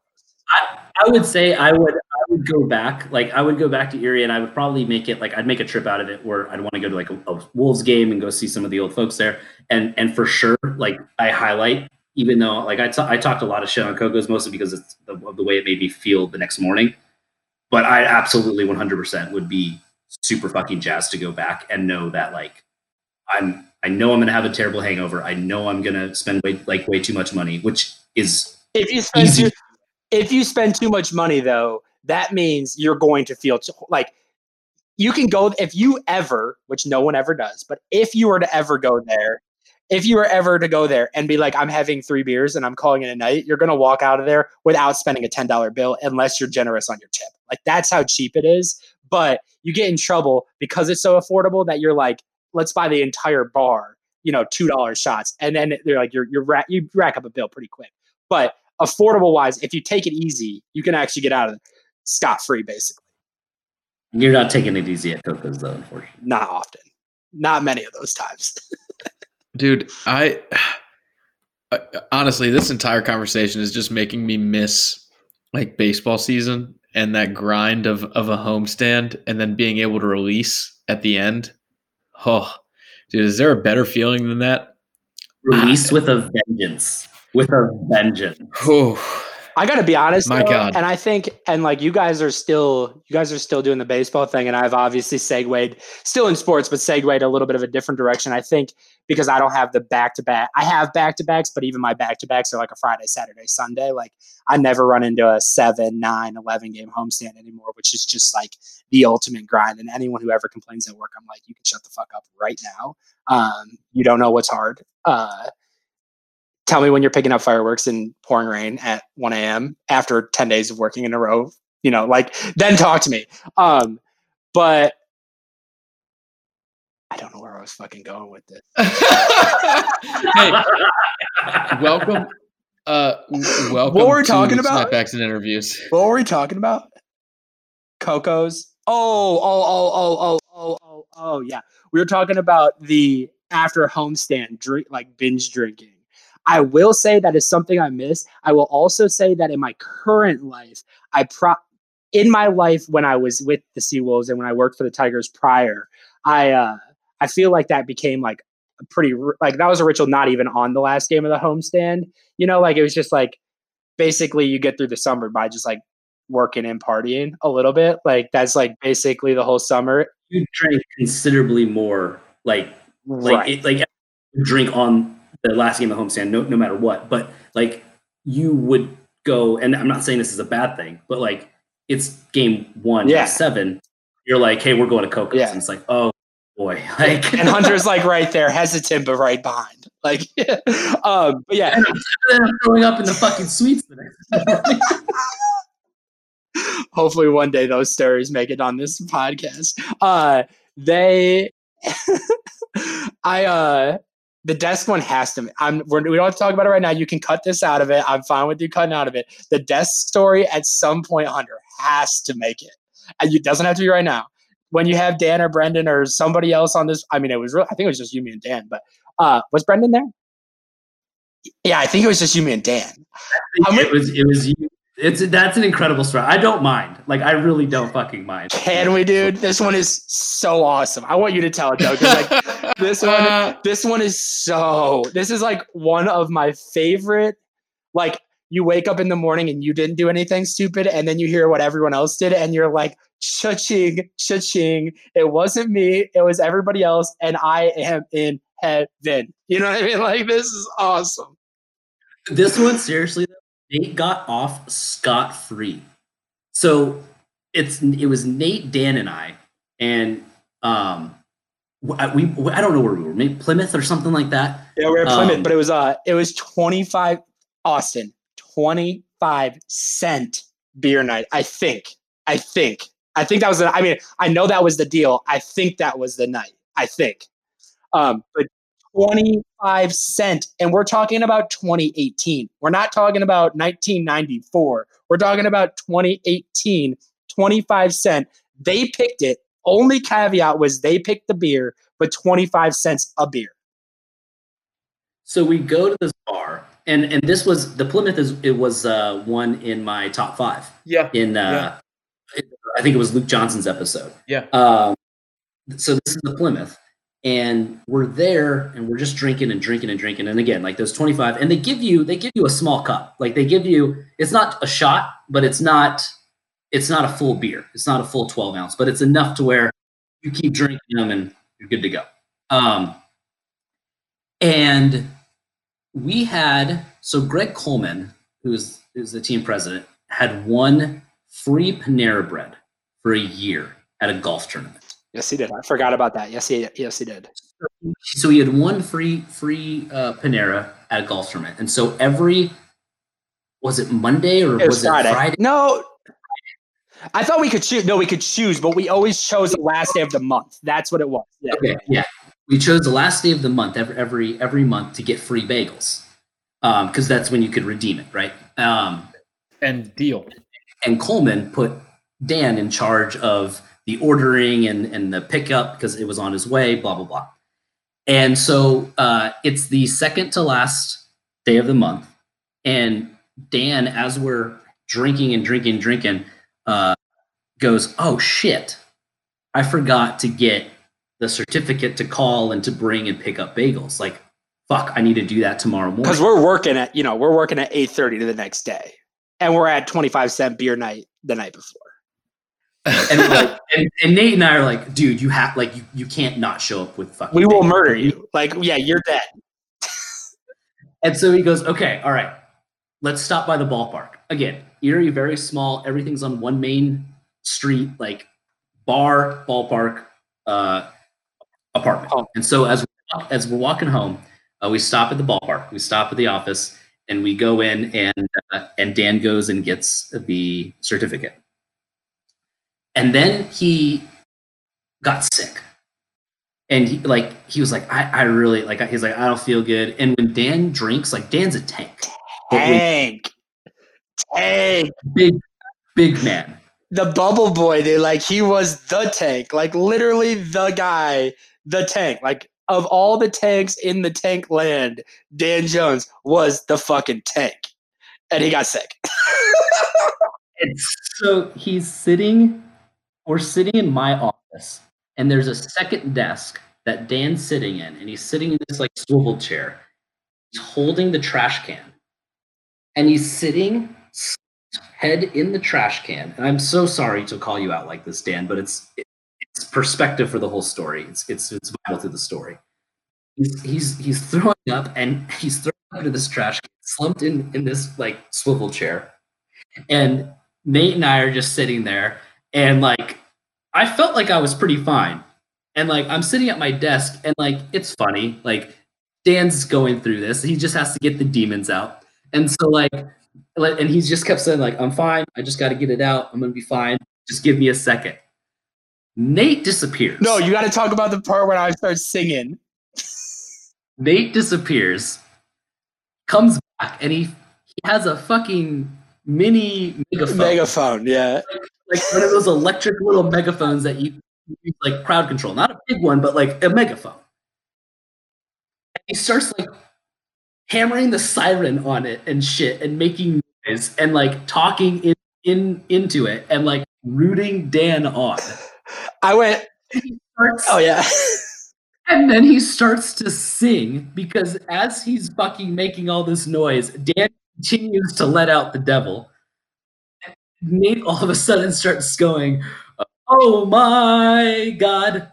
and then puke. He did it again. Puke. And like is He did "Oh it in the trash can. he's singing this song to "Oh My God" by Usher. He's and he's just standing in the doorway with this megaphone pointed right at Dan as Dan's just slumped, going, "Oh my God!" It gets And better, Austin. It gets better. It gets better. And poor Dan's just like, "I'm gonna be okay. I just got to get it out. I just got to get it out." And like, I don't know. It's midnight, 1 a.m. at this point, and uh, I'm starting to get. I'm you know that drunk where you're like, I just have to close my eyes, and then like, I'll deal with tomorrow. Tomorrow. I'm getting like I'm getting to that point real quick. I'm getting real tired, and um, and I'm sitting in that chair, and at this point, I brought Charles to the ballpark every so often, and I had a, a dog bed in my office, and I had it under my under my desk, and because he would he would sleep under my desk, he would sleep on his on the dog bed, and so there's the bed down there, and I don't know how or why, but like I knew that this was going to take a long time, and it was just he was going through shit. So I was like, I'm super tired. I just need to close my eyes and just rest because like I can feel myself like I'm teetering on being sick and just go to bed and deal with tomorrow. So I go to lie down. When I wake up, it was one of those wake ups where your eyes jolt open. You know, after a long night of drinking, where like you can't sleep in, you've drank so much, like you just can't, like, like you can't sleep in, you're just awake, it's super early in the morning, and it's almost like you beat your hangover, like you beat your hangover awake. So my eyes fly open, and I immediately, immediately knew that I was not at home and I wasn't in my bed. So fight or flight goes up, and I and I I jolt up, and I bang my head. I I lean up, bang my head, like what the fuck? And I look. I am under my desk at under my desk at the office. In the dog no bed. on, on the dog bed, on Charles's dog bed, under my desk at the office. On a work day. No lights are on. Nate and Dan are gone. Trash can cleaned. The trash can that Dan was using cleaned. Megaphone on my desk, and like barely some sun coming through the through the fucking window. I have never in my life panicked more than I did in a 30 second span. And I was so like panic and confusion, the worst combination. And I go, what the fuck? And I get my phone. It's like 6 a.m., 6.05. Oh, so you beat it, beat it though. When you woke up, you I mean you beat it if home. it's six a.m. Gotta get home. And so I'm like, what the fuck? And I'm looking around and still super fucking confused and out of it. And I'm like looking around, I'm like, yeah, I'm I'm in the fucking office at work. Still wearing the clothes that we went out to the bar the night before. I'm walking up and down the hall because like I, at, at some point I was like, like I don't know. It was it was kind of like you've ever seen The Walking Dead when Rick first wakes up in the pilot and he's like walking around the hospital and just like looking all in the empty rooms and he's trying to get his bearings. That was fucking me in our office. And then I and then I was like, all right, 6 a.m. I'm at the office. Like I fell asleep here. Like I fell asleep at the office and slept under my desk. Yeah, but real quick, just an interjection following up on our conversation with Anthony from last week. It, you know, Nate, you can speak to this, but I don't know if you could comfortably fall asleep in a dog bed. You know, you have to be a hashtag short king to be able to comfortably fall asleep in a And dog I bed. feel like we have more of this story, but I want to preface it now because it's important to say. Dan and I basically beat the living shit out of him to get him out of that dog bed the night before, before we decided to leave. Like it wasn't like this is funny. Let's see what happens to him in the morning. Like we, I mean, we lived four blocks from the state. Like we didn't live far. Hunter and I lived across the street. Dan lived a drive away, but we didn't live far. Like it wasn't. It was. It was a eight minute walk, you know. And we tried, man. We tried to get him out of that dog bed, but boy, was he gone, sleeping. So so I sit back down at my desk and I sit there and I have a moment of reflection and I go, what's the play here?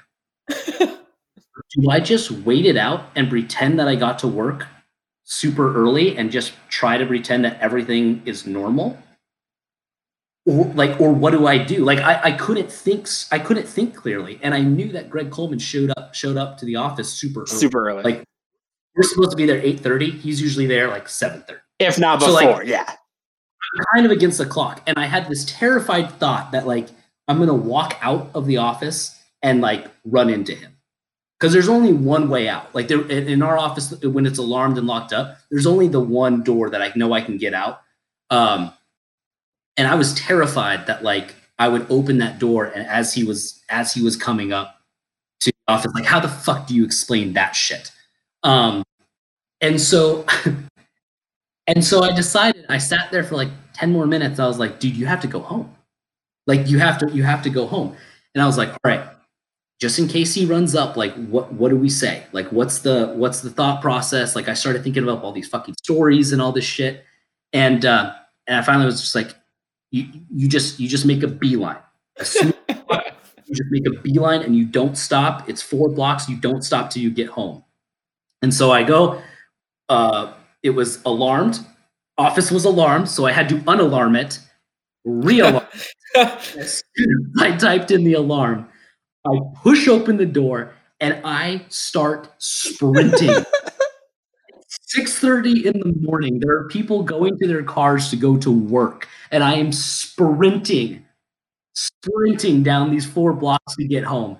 I get into my apartment. I go upstairs. Charles is still there, and he's like, "What the fuck? Like, where are you coming from?" Do you understand what it's taken me to not piss all over everything tonight? I take, I have to, I grab him. We go downstairs, let him out. He pisses, shits. We go back upstairs. It's like I don't know, seven fifteen by this point. I got to be at work at eight thirty. I jump into the shower. I'm taking a shower. I'm desperately trying to sober up because I, I beat my, I beat the hangover, so I was still drunk. I'm desperately, desperately trying to sober up. I'm throwing up like in the shower, like I'm a mess get dressed, like eyes are fucking bloodshot, sunken in, like I'm sweating at when I came out of the shower. I, I, I fuck. And I'm just like, I'm like, you just you gotta get it together. You gotta pull it together. And uh, and so I, I got dressed and I went to work and I and I got there before 8:30 and I said to myself, I was like, I am never ever telling anybody this. Nate and Dan are there. Nate comes bounding bounding into my office. And he's just like dude what the fuck? Well, the best part is I. i'm like dude close the fucking door. Coleman's right down the fucking hallway. He can't know that this happened. And the best i mean there's there's two more things i want to add to this story but the best part about it uh the best part about it is that he dan and hunter dan stayed at my place. Hunter uh hunter was at the office and they walked past each other on the other sides of the road and and like they obviously didn't see each other but pretty much at the same time and dan's like what the fuck happened to me i gotta get to my car so i can go home and shower and Hunter's like, what the fuck happened to me? I got to get home because I just slept at the fucking office. And for the only time, basically in my entire life, honestly, since I started probably consuming alcohol, it was the one night where I was like, I wasn't an idiot and everybody else was. And I ate that shit up. Like, I'm not saying like I had I've had moments in my life where I was the idiot and I've had moments in my life where everyone was the idiot, but there are very few moments in my life where I was the only not idiot, and I was. I mean, I was destroyed, but I was the only person that didn't have something crazy happen to them that that night, and I ate that shit up, up. The only the only one to sleep in their bed. Only one to sleep in their bed. Yeah, I mean that's a big win. That's a victory in and of itself. I couldn't like I I wish I could I, I like I'm as I'm thinking back like I can I can feel that feeling of panic and confusion. Like I've never been more confused. I can say this with absolute confidence. I've never been more confused in my life for those first 15 seconds when I woke up and when I hit my head because I just I was so like I I I I can't I don't know how to explain this. I can't. I, I don't. I what uh it uh it, it, was like I, I I'd never be able to replicate that feeling. It was insane. And I finally fucking told Coleman actually. I told him at the last promo seminar. Finally told him we were we were drinking. This was like this was late. We're we're at it was in El Paso. We're at this bar called Blackbird, which is right down the street from the ballpark, and we're just we're just talking, catching up, chatting or whatever. And uh and I finally I, I don't know how it came up, but I finally just said I was like, You don't know about the time that I slept uh, at the office, right? And he was like, The what? And I fucking told him that story and he laughed and he laughed and he was just like, "What the fuck, man?" And I was like, "Dude, GC, the only thing I was concerned about was like you finding yeah. or like how the hell I was going to explain that to you." He's like, "I'll be honest, I probably would be pretty pissed." I was like, "Exactly." yeah, we know he would have been. We know he would have been, and that was half of the part of like, I got to get the fuck out of here. I got to have a story. Uh, that's actually hilarious that you ended up telling him. I I guess I I never really knew the portion of the story of like whether or not he knew. Like I I mean I assumed that he didn't, but I I'm just trying to think back on it and I'm like cuz after you had like I was still there for people who don't know. I was there for I don't know, maybe like I was there for the for, like for one season beyond when you had left. Uh, and I don't feel like we haven't really like. Ta- I feel like it was just like that unwritten. Like this is just not something we speak about. There was a lot of those. I mean, there were obvious. Like there was a lot of those moments, but I feel like I I just like didn't even realize that he probably never even knew about because that was like one of the funniest things that's ever fucking happened to me. Basically, I mean, it, it was it, fucking it was, hilarious. It was absolutely one of those things where it was just like, this is a Dan, Nate, and me story, like to the grave. And then I obviously like after a couple years, and I'm I was I'd moved on, and like and I we I told him at Blackbird in El Paso, and like he thought it was really fucking funny. But when he said like, "Yeah, I'd be pretty pissed," like those feelings came back, where it was like, "Oh shit." well, you just know like. And Greg Coleman, if you ever listen to this, shout out. Uh, I feel like you basically made me the employee that I am we both know that like Greg Coleman's expectations were pretty high. And if you came into a day not feeling too good, like if you were able to perform at your highest level, he probably would not have been that happy. And we knew that. And you and I, I mean, we went out a billion times, but like we knew even if we felt like the world was ending, like you got to put the face on, you got to zoom, like it's game time and then you can go puke and you can go cry and you can go sleep for a billion hours whenever that moment is but until that moment you better pretend like life is good. And he made you better because of that and his saying was always if you're going to hoot with the owls you better soar with the eagles. And like there was there was times when he was like you make it as a joke or whatever because like I, I think it was like when the cubs won the world series and they went till like two in the morning. And like I made the like something, I was like, hey Coleman, you know, gonna be in a little bit late tomorrow. Like this game's going forever. And he like he would respond with like soar with the Eagles. And like, it was a joke, but he he kept and it kind of hurt. It, you're like, dude, I just want to hoot with owls and only hoot with owls. Like, let me just hoot with owls for one day. And like, I will give Erie, the Seawolves as an organization, so much props because I think that Erie has one of the tricky. I don't know every single ba- minor league baseball team, and I'm not going to pretend like I do. They have a very challenging predicament where it's like a lot of their um I, what is the word i don't want what's the word when you like are saying like you're not from there? Um, outsiders. or different? Not outside it. I, there's a word for it. Anyways, basically everyone they hired hired is not from the city of Erie. I mean, there are a couple, but very few, and that's that's a testament to a lot of things. But a lot of the people that they hire are not from there, and a lot of people. It's really challenging to convince somebody not from Erie that Erie is somewhere that you want to find your like make your home forever. Like that is a huge challenge. So I think one thing that Coleman and that team faces year in and year out is that they get a lot of fresh faces in the industry. And I feel like when you have that that culture, you just got to understand like Hunter, you and I are like young bucks fresh into the industry. It was my first full-time job.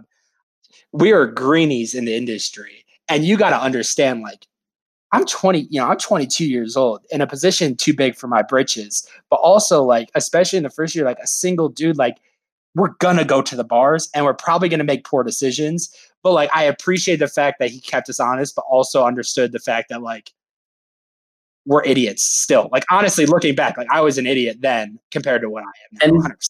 and that hiring class too was you, me, Brendan, Dan. Yeah. Like four guys out of nine. Who, of the whole yeah. front office, nine guys, four. Four brand new, fresh guys trying to make their way in this industry. Finally, get like given the opportunity to have more responsibility than they had ever had before.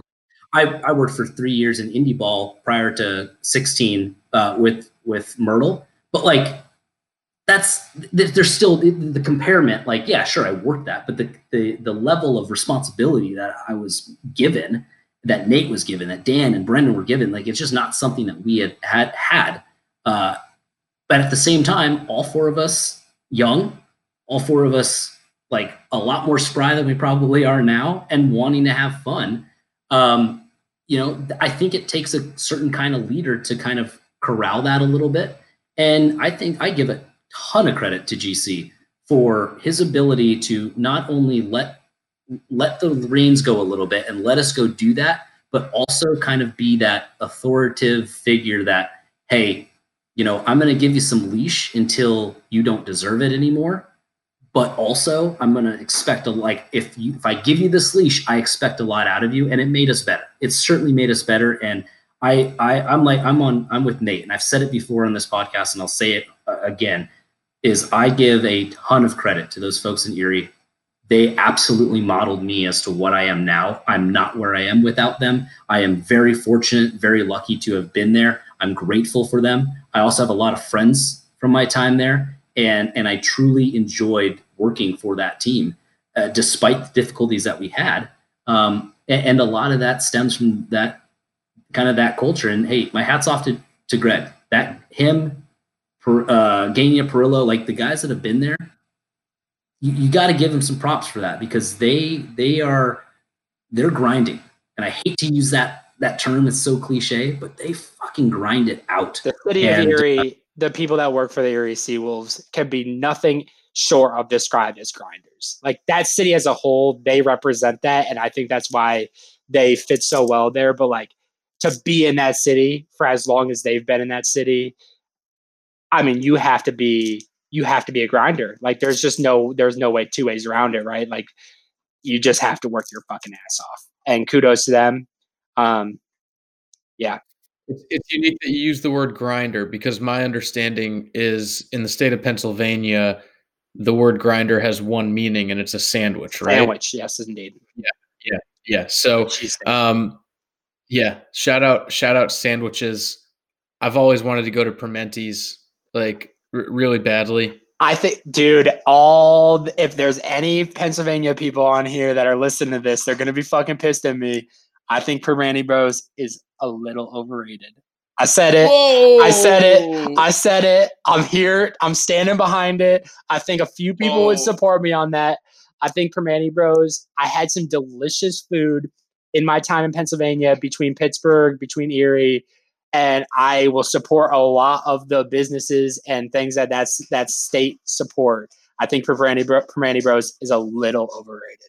Not gonna lie. So, with that hot take in the back of our minds, we've talked about Coco's, which was a previous entry in our top five series. Luckily for you, Nate, and for the people of Pennsylvania, I'd think our top five today is not the top five places to get a sandwich because I think that you would probably upset some people. I'd hurt right? the feelings. But yeah, I'd hurt Yeah. the feelings. Yeah. but our top five today is interesting.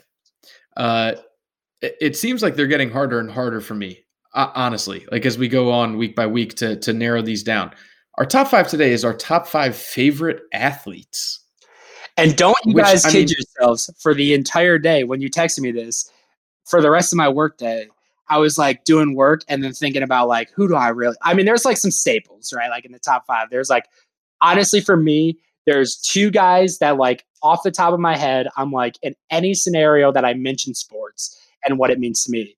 Two guys are sticking on that list. But the other three, I spent my whole fucking day thinking about straight up. Like talking Yeah. on a few different guys. Like that is a tough fucking question. Honestly, it really is. Yeah, it's. I mean, it's it's damn near impossible. And um, Hunter knows this. I tend to find ways to cheat with these top fives, and I often mention like an honorable mention or something. This one, this one was.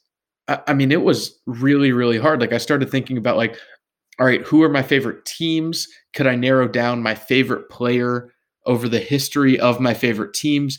But then, do I have two players for one team that I like more than my favorite player for the other team? Like it's it was it was it was really hard like really really and hard Team, and team based first person. It was like a big thing that I dealt with today. Like you got to cover your teams, you got to cover your boys, right? Like across the board.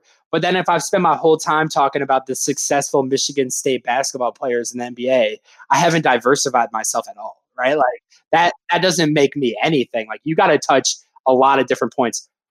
all right so i mean like this is really tough um but i'm gonna kind of go five to one Uh, avid listeners know oftentimes with these top five i, I kind of just have like five in no particular order this one i'm gonna go five to one number five i have steve weatherford the former new york giants punter that's right i've got an nfl punter on my top five favorite athletes of all time um, in 2010, Matt Dodge, a rookie out of ECU, was the Giants punter.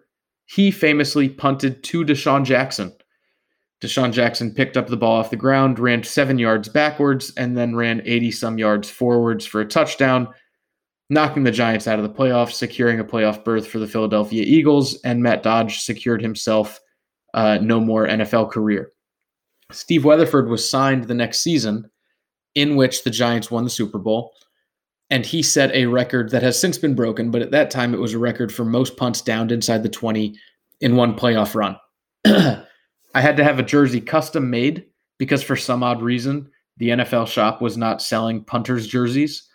But I have and still wear my Steve Weatherford jersey. So shout out Steve Weatherford. Number four, the single most dominant athlete of my lifetime, maybe of all time, but I feel like I grew up with them. I feel like I was there when they started to burst onto the scene, and I'm here now as they're still dominating.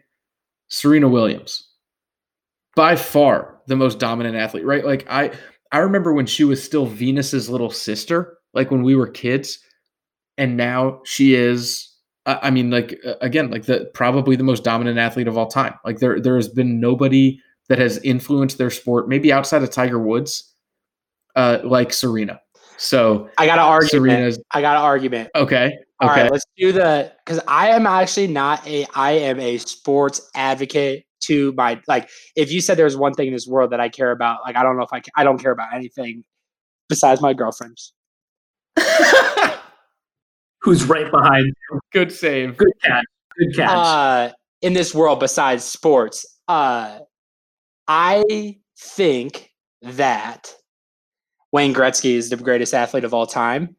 And I think that Serena Williams is the only competitor. And I don't, and I'm not a big hockey guy. I'm going to be honest with you guys. I am a huge sports guy, and hockey is not something that I turn on unless it's the Stanley Cup finals um, for the most part. But I, it just, of all the people who have all the records in all of the worlds, it feels like Wayne's Gretzky's records are the only ones that aren't beatable. Like he, No, his numbers are stupid. You're you're absolutely correct. Like literally outside of Joe DiMaggio's hit streak, Yeah. the most untouchable records are all Wayne Gretzky. But the in- thing in- that blows my sports. the thing that blows my mind is Joe DiMaggio's is a hit streak, which is amazing, and it is probably never breakable. Wayne Gretzky's is a points like his record Yeah. is a points record that is never Yeah. breakable. That means that no one in the history of the sport is ev- we think is ever going to score as many goals and make as many assists as Wayne Gretzky made in his career, which is absolutely mind blowing because every that is a record that should be broken, in my opinion, pretty frequently across all Yeah. of sports. Like the score Yeah. record should always get better because the sport is developing constantly. So the fact that his record is basically like the premier record to have is absurd. Serena Williams is the best argument to it because she's fucking unbeatable. And she has Yeah, provided so much so I mean as someone who works in women's sports, like I, I, my main again I talked about it earlier, my main sport is the women's basketball team. Someone who puts such an emphasis on my life in terms of like promoting women's athletics to a fan base. And you've Yeah. talked about Duke women's basketball a ton. We haven't talked about it, but I love that you liked it so much because that's something that I spend so much of my time now with. Um, Serena Williams is the the women and like the woman Yeah. that people aspire to be in terms of sports. So Well, kudos to it's her. it, you're right. Like I, I, I don't know. I, I think I know this off the top of my head to the point where I don't need to look it up. If there are any hockey fans that are listening or anybody that knows to the contrary, please correct me. I'm pretty sure Wayne Gretzky has more assists than any other NHL player has points. Points. So, I think you're right. Like yeah. yeah, yeah. So like his goals are just on Are top obsolete. of the already existing points record that he got just from his assists. I don't. It's it's insane. So yeah, you're you're you're right. You're right. And um, because I'm not a hockey guy, he didn't make my list. But yeah, He's he's not making my probably the most either dominant. because he doesn't. He specifically doesn't mean a ton to me. But when we talk the most dominant, which I love talking sports, man, like the most dominant athletes, I feel like the conversation to and Tiger's contender, but Tiger's not going to reach that majors that majors number, which is like, how are you going to be considered the most dominant if you can't even be the most dominant in like Yeah, the most dominant category, right? Like yeah, you're right. Serena, You're right. Wayne Gretzky, the fucking field. Like no one Yeah. else is even in the fucking realm of those. You're in my right. opinion. You're right. You're right. Yeah. So shout out the great one. Uh, also shout out Dustin Johnson. Uh, if you know, you know. So Steve Weatherford's my number five. Serena Williams my number four. Derek Jeter is my number three. Um, I'm not trying to argue that he's the greatest shortstop of all time. I'm not trying to argue that he's, you know, whatever, all, all these superlatives that a lot of Yankees fans put on him. All I know is that I grew up a Yankees fan because my grandfather was a Yankees fan and he was the captain for my entire childhood and he's a winner. So Derek Jeter made my list. He also is doing pretty incredible things with the Marlins right now.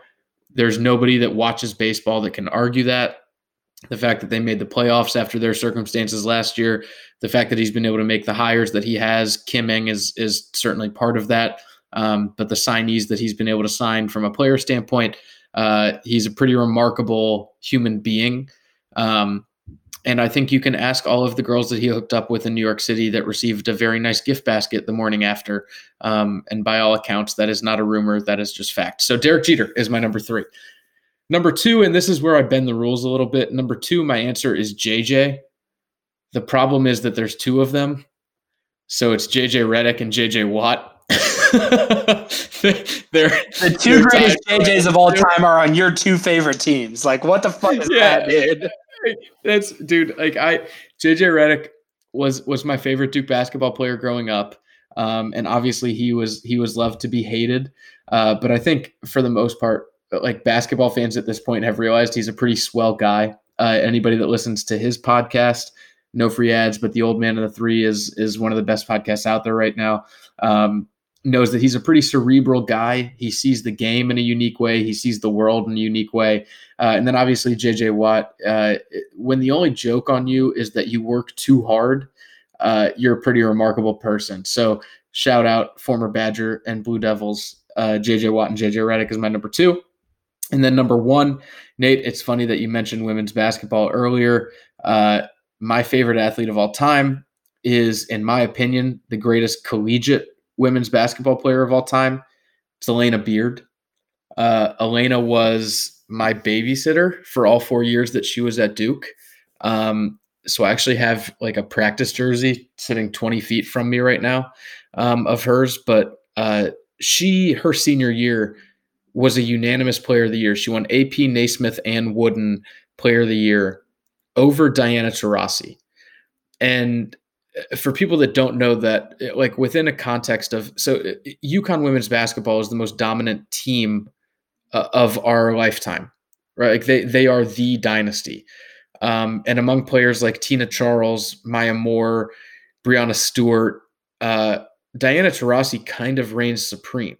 Like she was the most dominant basketball player of all time, but her year, her senior year at UConn, she didn't win a single player of the year award. Alana beat her out in all three of the of the major awards.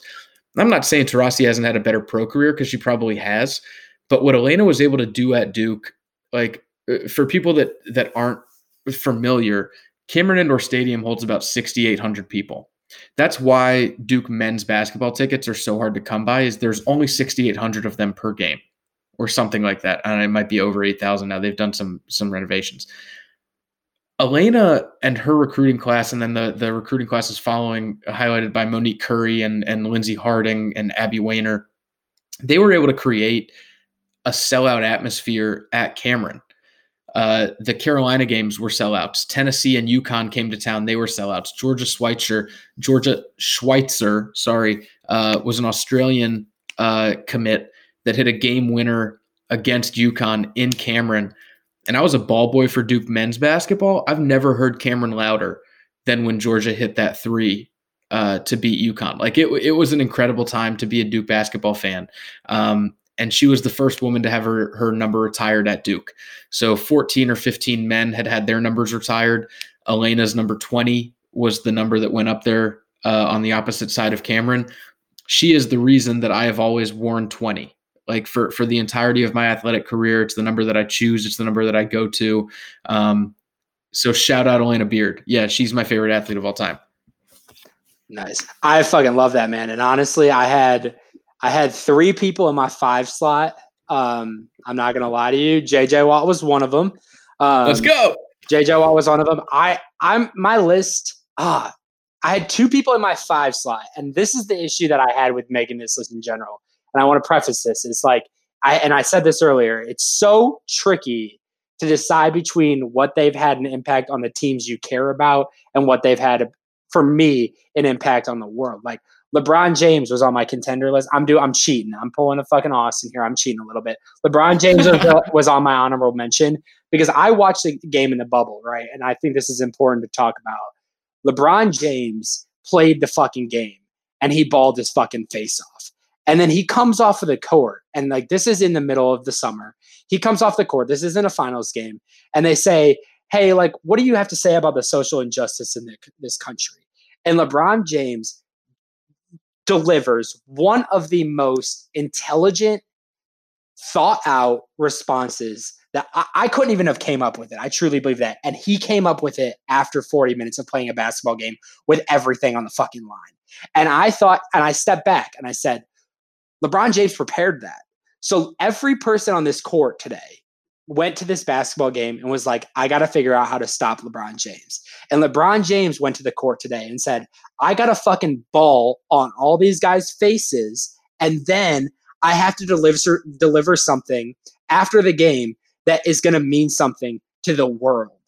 And that moment blew my fucking mind that he dropped that after a game, that he had that ready after a fucking game LeBron James gets paid $40 million, not because LeBron James is the best basketball player in the world, which I believe. Le- LeBron James got paid 40 million, gets paid more $40 million because LeBron James has to be the best player in the world and he has to be a speaker on so much more. He has to be so much more than a basketball player that $40 million, in my opinion, is not, I think athletes in a whole the payment thing is a reasonable argument. They make a ton of money. But LeBron James, the faces of athletics as a whole, are worthy of far more than $40 million. I think it's important to say that was one of the most impactful things I've ever seen in my entire life. Like the fact that he did that after that was massive to me.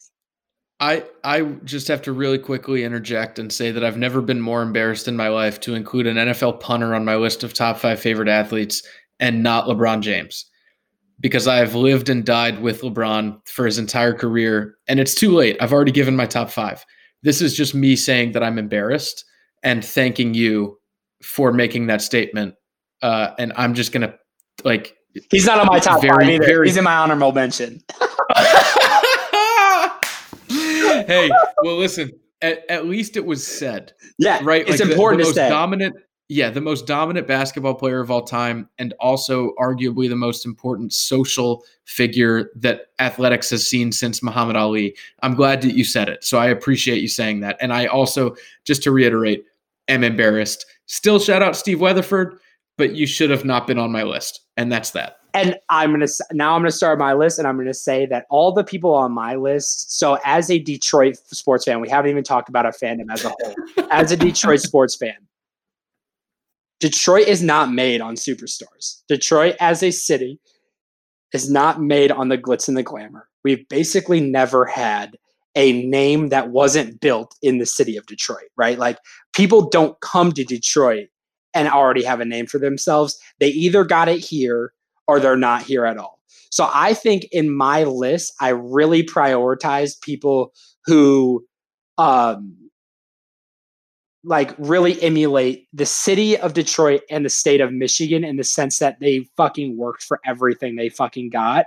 Um, they aren't the glitz and the glamour. They are the nitty gritty. They are the the dirty like like they're the dirty fucking. I mean, think about like the bad boys, right? Like the bad boys are the Detroit era. The Pistons of 04 are like the five guys. They were five all stars, but they weren't superstars. Like nothing in Detroit is about superstars. Nothing about Detroit is LeBron James. So that is why he was omitted on my list. But I thought him and JJ Watt were important to talk about because of their significance on the world as a whole. Um, my list number five, Naz Hillmon. She's a current women's basketball player at the University of Michigan. Um, I think she's important to note. And I shout out to Naz. Um, she started when I got there, so she's a junior right now. This is season three for me with the women's basketball team, and she is everything a fan experience an employee of the University of Michigan and a fan of the University of Michigan could ever want out of a women's basketball player. She's the person that stays late to talk to people. She's the person that picks up water bottles for her teammates at video shoots. She's the person that says thank you after every interview you ever do with her, even if she doesn't want to do it. And she still balls her fucking ass off on the court. She's a preseason contender for all uh all she's like an all American watch list player. Like she's a badass on the court. But more than anything, I love watching her play the sport of basketball, but I love just interacting with her way more because she is just everything that you could possibly want from a student athlete, from an athlete in general. Like if every person was Naz Hillmon working with them, our job basically wouldn't even be a job because we would not have any like adversity. Like if everyone was Naz Hillmon, our job would be fucking God, that's awesome. So Naz Hillmon, shout out. She's not somebody that probably, honestly, unless any of my coworkers watch this, you know, she's probably not any, one that anyone will know. But Naz Hillmon is the epitome epitome of what a student athlete and an athlete should be. So kudos to her. She earned my five spot. That's awesome. Um, Jake Rogers is a Seawolf. Um, he is has he's made some appearances in the Tigers, um, but hasn't created a, a real role yet. He was the third guy. He was on the alternate camp team this year for the Tigers, and the Tigers are not super good. So I'm, I'm not sure what Jake Rogers' major league experience is going to end up being. But and we'll go into this super quick. I know this this is going to take forever if I talk about it, but Jake Rogers, um, there was a guy who had a heart uh, a heart surgery. His name was Nico at Seawolves my second year. He came up, he did the um, the junior PA, and he knew every single guy on the team. I didn't even need to talk about it with him. And I was like, dude, this kid is a Seawolves super fan. I didn't even know that at that time he was having some heart problems. We ended up making him the 26th man for a game. Jake Rogers was his favorite player. Jake and I went over to his house and like really like we kind of became family. Him, J- Jake, that family, and myself. Um, incredible guy. He's got a bazooka for his, for an arm. He's to get to the major leagues. He's got to figure out how to get up his average. Like he's a pretty boomer bust hitter. He's a lot of strikeouts, a lot of home runs. Um, but he's got an absolute bazooka for an arm. So he was fun to watch.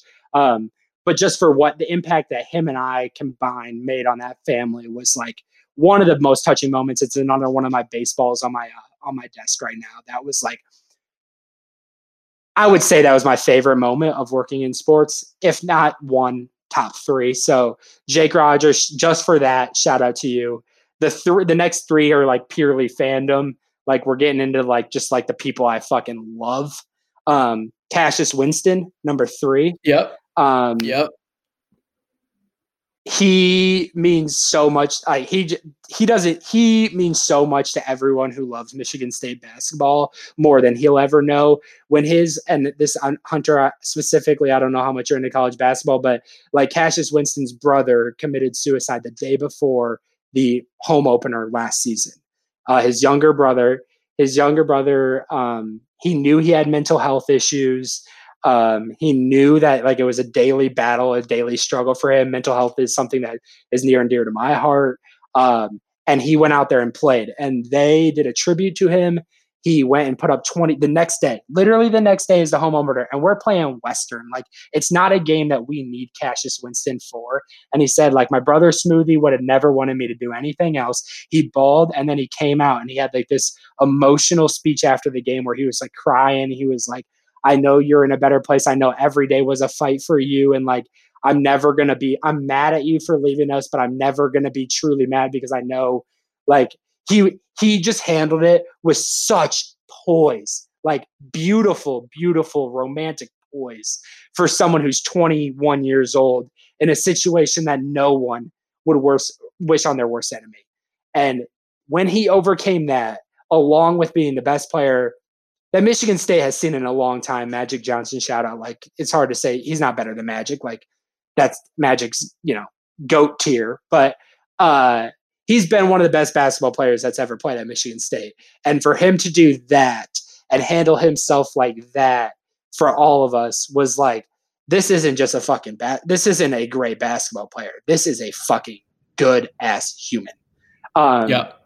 a Yep. good ass human that is impossible not to root for. I even talk to my Michigan friends. I mean, I work with all of them, and like you hate Michigan, you hate Cassius Winston because he destroyed you.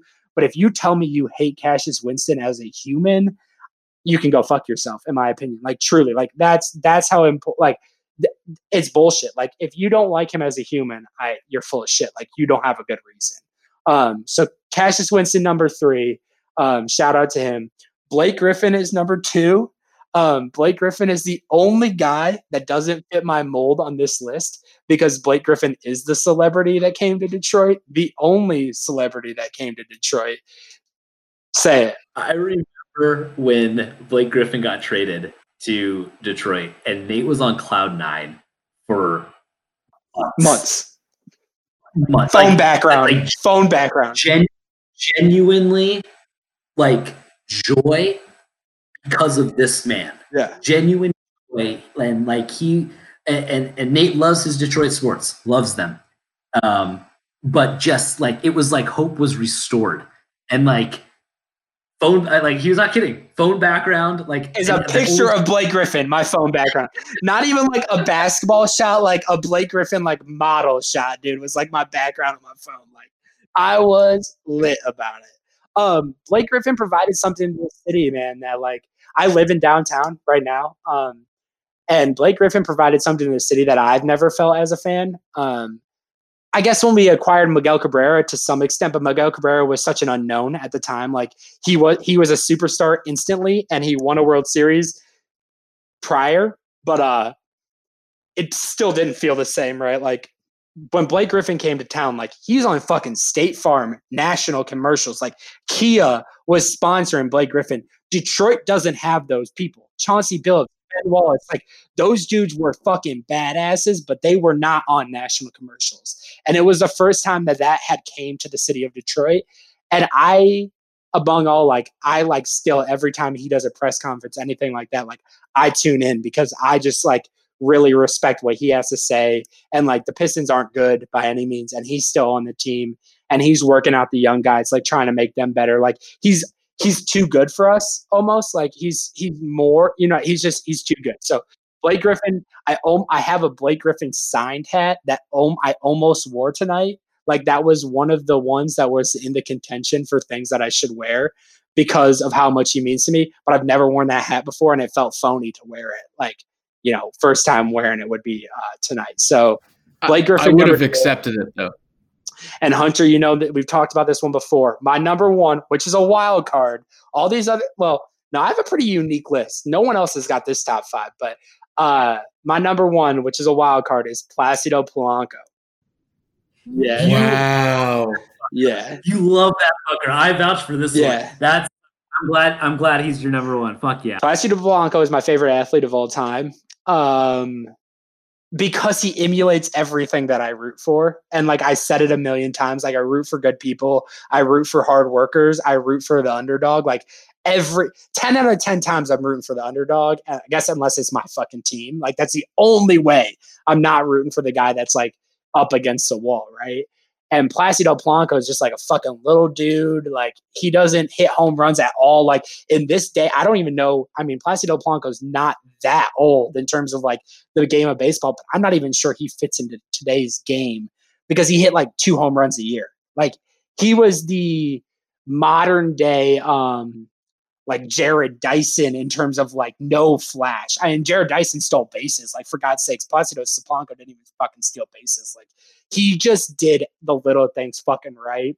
He emulated everything that the city of Detroit was. He was in my peak of fandom in terms of like growing up, falling in love with sports. Placido Polanco was there in the 06. He was there in the fucking two he just was always fucking there and he was always fucking steady. Like no errors, 300 batting average. And then I was fortunate enough to meet him um, in my my internship with the Tigers the year before I went to Erie because we were uh, represent we were honoring the 2006 uh, World Series team, and I actually got to meet to him meet him. And with our conversations, like same thing was like everything that I believed before I met him felt the same after I met him, and like that was just a fucking rap, dude. Like Placido Polanco for me was the fucking guy, like the guy. So unique as fuck. Like I, I, I mean, unless you're a big baseball fan, you probably don't even know who that dude is. Straight up, like I hope I hope I hope people go and and uh, and Google him. If you don't know who he is, Google him. And I want you to also go onto YouTube and look up look up Magglio Ordonez's home run off Huston Street in 2000. What's that? 2006. ALCS 2006. Going to the it sends the Tigers to the World Series. But watch that and watch the guy who's on second base. That's Placido Polanco. And there is, you will never see a more, uh, uh, you will never see joy personified the way that you do Placido Polanco. This man was transported back to Little League that night on that home run. And it is, it is a joy. Even if you don't like the Tigers or know who Placido Polanco is, if you were a fan of athletes playing because of uh, for love, of of the game, yeah. That's it. That rounding the bases in just pure jubilation is one of my favorite videos Of all time. of all Of time. all time. Of all time. As a Detroit fan, let me just tell you, I can watch that video a billion times, and the Magglio home run is fantastic. To me, again, Placido Polanco is my number one guy on my entire fucking list. I my smile, like saying smile ear to ear, like doesn't even emulate how much that video just like creates pure joy, man. Like Placido Polanco in that moment was just beauty, right? Like that was just the game at its purest form, what it means to these people and how much they fucking love it. And Placido Polanco played like that every fucking day. Don't kid yourself when you don't think that he wasn't celebrating that home run basically like he celebrated the home run on game fucking 81 out of 162. Like he fucking loved the game of baseball. And he fucking showed it. And we, I mean, it makes my fucking heart melt, dude. Like it is fucking pure beauty. Placido Polanco, the GOAT. Look him up. Also, the choke up, dude. The choke up. No one fucking chokes up on a bat, bat anymore. Damn near. And Placido Polanco's up here, like damn near grabbing the fucking barrel of the bat, dude. Like swinging it around. Like, just choose a shorter bat, bro. Like he's like way up there. it was sick, dude. Yeah, Placido Polanco's I love that. goat. That's a that's a really good list. Shout out LeBron again. Shout out LeBron, dude. He means a lot. I yeah, I tossed around a few of those people that just like have a bigger impact than sports. You know, like that that means a lot to me. I I think that like especially right now, sports have such a fucking platform more than a lot of people in term, especially in terms of like voices that people respect. Um, I think that like athletes are really starting to use their platform to fucking speak their mind, and kudos to them. Whether I believe, whether I agree or disagree with what they say, like you have the fucking platform. Yep. Use it. Use it because yep. people idolize you guys. People listen to you guys. And like yep. you mean to us, I mean, listen to my list, man. Like everyone who means something to me is my fucking list. So like they they have embraced it recently and it means a lot to a lot of us. So kudos to them. Yeah. Yep. It's uh it's gonna be damn near impossible to follow follow that up because I went the I was telling Austin, like it's it this was hard for me because I, I didn't know which route I wanted to go. Like the sentimental, like what's what like more than sports or straight up this was fandom for me. And I tried to do both, but I, I did definitely lean more towards like me just as a fan. What number is uh, Mike Trout on the list? Mike Trout's not on the list. Mike, Mike not on the list. I am honestly stunned. Uh, I'm stunned. But wait, is, is Tim Salmon on the list? Yes, one. Well, let me go through my list, and then you might find out. Um, so number five, going with uh, with Jennie Finch. Wow. Number five. Um, growing up, I have very vivid memories of watching those U.S. national teams play, and they were juggernauts. They were rock stars and they were so good. Like they just beat up on everybody. And then it was always them and the Japan team. Japan, yeah. And they duked it out. And Jennie Finch was one of those one of those rock stars where she went out there and just dominated. There's that great video of when she pitches to the big leaguers. She pitches to Bonds, Pujols, and she's just blowing them away, dude. Not even like they're fouling shit, like blowing away and you've got these these studs of the game just shaking their heads and laughing because they they're like i can't touch that i thought that was fucking awesome um, i i really liked watching softball too growing up um, and a lot of it had to do with the dominance of Jennie finch dominance of team usa uh, i mean there's there's players on that team like the like the crystl bustos of the world dh she just hit bombs. Cat osterman monica abbott i mean yeah. natasha play, players that like aren't household names, but but for generational talents, generational talents, and and especially too for like for me growing up at, at that point in time, you know, women's sports wasn't that big. Like it, it, like women's sports still has a like we need to do a lot more to elevate women's sports. It is coming. It is coming over the last few years, and it's great to see. But growing up, we weren't anywhere near that. And so for these players like a Jennie Finch to capture my attention as you know a, a, kid who played baseball and predominantly watched baseball basketball football men's sports growing up as, as a as a young as a young child um, it says a lot because it, it, it really uh, it, it, showed me how fucking cool that game was. And it was never like oh it's women. It was just like these are fucking superstars. They're they're like rock stars because they're dominating on the world stage. So i love that. Um, so jennie finch is number five. Also i just think what she continues to do for not only um, softball, but for baseball as well. And she's really taken that role and, and kind of paved the way um, for players like the Monica Abbotts of the world. And uh, the Cat Ostermans who are still playing. She kind of led that led that trail. Can I jump in real quick? And I don't want to interrupt, and you can cut this out if you want. But I want, I think it's important to say first of all how cool of all three of us to include a female athlete in our top five. Like kudos to both of you guys like that you pre-wrote this list and both of you guys thought a female athlete had such an impactful you know moment in your life like i think that it that should not go unnoticed like female women athletics right now is like i feel so passionately about it and i feel such tremendous um, hope that it's going to grow so much more um, so kudos to both of you for also including a women's athlete because that is fucking awesome. Second of all, I think, and this is a little while because it's not the most popular right now. I actually think that softball has the most potential of women's athletic, women's sports specifically. Women's soccer is tricky because they're so high right now. Like the women's soccer team, the the national team is just so fucking good that like obviously it's and like again tennis like Serena is so popular.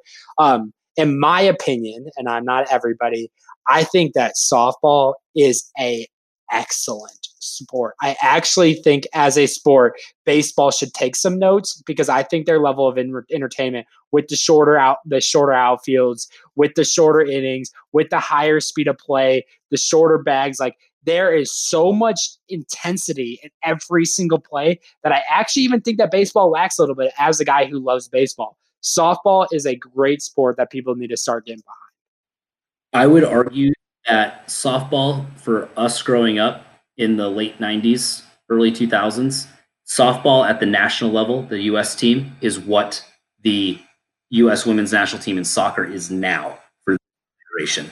And and I and it, it is a fucking shame that the Olympics cut softball and baseball because that was something that I looked forward to every I look forward to that more than I did baseball in the Olympics because I because sure. these softball field were so fucking dominant and they were so good. We hosted uh, NPF softball in Myrtle Beach a couple years ago, and I, I, we, the stadium was packed. It was fucking packed. It, the stadium was rocking. The atmosphere was unreal. The, and the talent there was it. Seeing it up close like that, it was so cool. I got to see Monica Abbott pitch, and and I I remember there's like some folks that were just like, oh, you know, everything they heard from Monica Abbott was like, oh, she's just she's this old pitcher from uh, the U.S. national team uh, back in the day, and I'm like, no, no, no, no, like her, Cat Osterman, Jennie Finch, like rock stars, Hall of Fame pitchers, and fuck, Cat Osterman's back in the game now. Yeah. she's fucking out of retirement.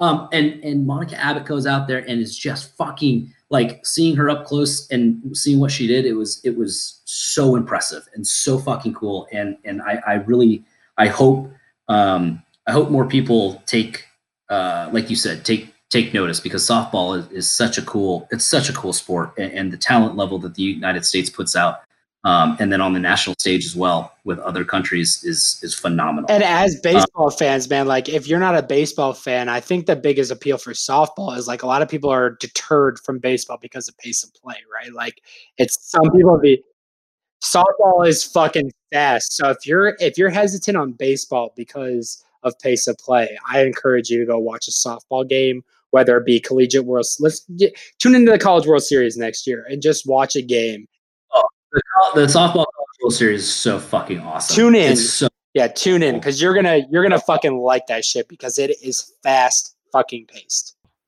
We we hosted an entire season. We hosted we were the home field for the Beijing Shougang Eagles of the NPF two years ago.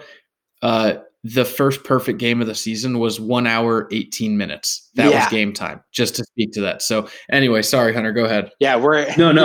I, I know. I, you I, can call I all this out if you want. No, was, that was fucking great because it's important to say. And also, yeah, like especially if pace of play is your issue, softball is 100% the answer because it's all of the strategy and all of the action, just none of the bullshit. None of it. It's fucking, it's fucking outrageous. By the way, while we're on the topic of college softball, shout out uh, Haley Cruse out in Oregon, fucking changing the game, and she's really fucking doing it in a way. Not only is she talented as fuck, the, the girl can fucking ball. She is a baller, um, and uh, an incredible young woman, but also taking the uh, the personal branding side of stuff and really kind of that, that new age of personal branding, athlete driven content. She is she's crushing it. Um, Oregon, man, between her and Sabrina, like, could you have hit a fucking Oh, bigger fuck, jack, jackpot, dude? Like, yeah. Oregon's out here, like, I mean, I know you're a USC guy, and like, I don't, to be honest, I don't give a fuck about Oregon as a as a fucking school at all. But like, could you could you have crushed harder in the fucking women's sport world than hitting those two basically fucking back to back? Like, my God, they literally fucking crushed. and they're getting Haley Cruse back uh, next year. She's going Yep. back for one more year, which is awesome. Um, all right, number four. Number four is Troy Polamalu. Whew. He is uh, he's my favorite Steeler of all time. He also went to USC. Um, I and this was purely just that was my guy growing up. Like that was my guy on the Steelers. Obviously went to USC. Like the stuff about the hair, like fine, but I love the way that he he played with reckless abandon, but it was smart. he was just he was just smart and i because i think growing up too one of the things like that's tough to remember when you're when you're younger and just watching football it's not just guys hitting each other like there's there's there's some intellect behind it and troy polamalu encompassed that he was just a smart fucking player um and and and for that i i just kind of fell in love with with his style of play um just went out there wasn't flashy didn't you never heard about him really in the media he was just a good teammate, did whatever he had to do to, to win the game or help help help the team win. Um, so Troy Polamalu, that he was still have his jersey. Um, I got that jersey fuck when I could fit in small jerseys, so I can't wear that anymore. So it's just it's just a jersey that I have now. Um, number three, uh, number three, Kobe Bryant. Uh, Kobe, uh, we talked about it. Um, I think way back when Austin in one of the first first episodes, but uh, I mean, Kobe was LA, and and I don't think that there's many athletes like that in any city who you can call them like every city has that guy, right? And, and Kobe certainly was, um, and there's not many of them. Uh, that was that was my childhood growing up. He meant more to that city and the and the Southern California than I think uh, the majority of, of athletes. When you talk about the Mount Rushmore of, of athletes in Southern California, he's absolutely on there. Um, and, and, also what he did, uh, what he did post career, and, and the the the Mamba mentality. And I know some people scoff at that and roll their eyes, and and I've been one to say like I think the grinder mentality is kind of an overrated thing. Like I've I've said it, I still believe in it, but but when with what Kobe did. Uh, I don't think it's necessarily like, oh, I'm in the gym and and 17 hours a day, which he did, but it was more that mentality that he had of you always have to get better. You can always get better. Don't settle. Always be curious. Ask questions. Learn about other stuff. I mean, at the end of his career, he was talking about how he how he liked to read and he liked to read about poetry and he wanted to learn about uh, making movies and making uh, making stories and stuff. And and I think that that that's what the Mamba mentality is. It's not. It doesn't mean you know, wake up 4 a.m., go go for a run, then go to the gym, then meditate, then go for another run, then go to the gym again, then go play. Like that's not what that means. What what it means is to not settle, to to be curious, to try to make yourself better every every day, no matter what. Do the best that you can and and, and work and work at it. And, and it's a lesson everyone can learn. I certainly can. And um, you know, sometimes I find myself getting complacent on things, and and uh, and that helps. It, it, certainly does, and it's it's that um, it's just again what he meant to to so many people. Um, and uh, I said it in that I said it in episode three or two or one or whatever. Um, but he might have been one of the hardest celebrity deaths that's ever hit me. And I don't say that often. There's a I know there's a couple I can say off the top of my head that that kind of that kind of messed me up. But Kobe really hit hard and um, and I know there's some people out there that are like, well, what are you getting sad about somebody you didn't even meet? But fuck you, fuck off with that because th- that that's a real thing.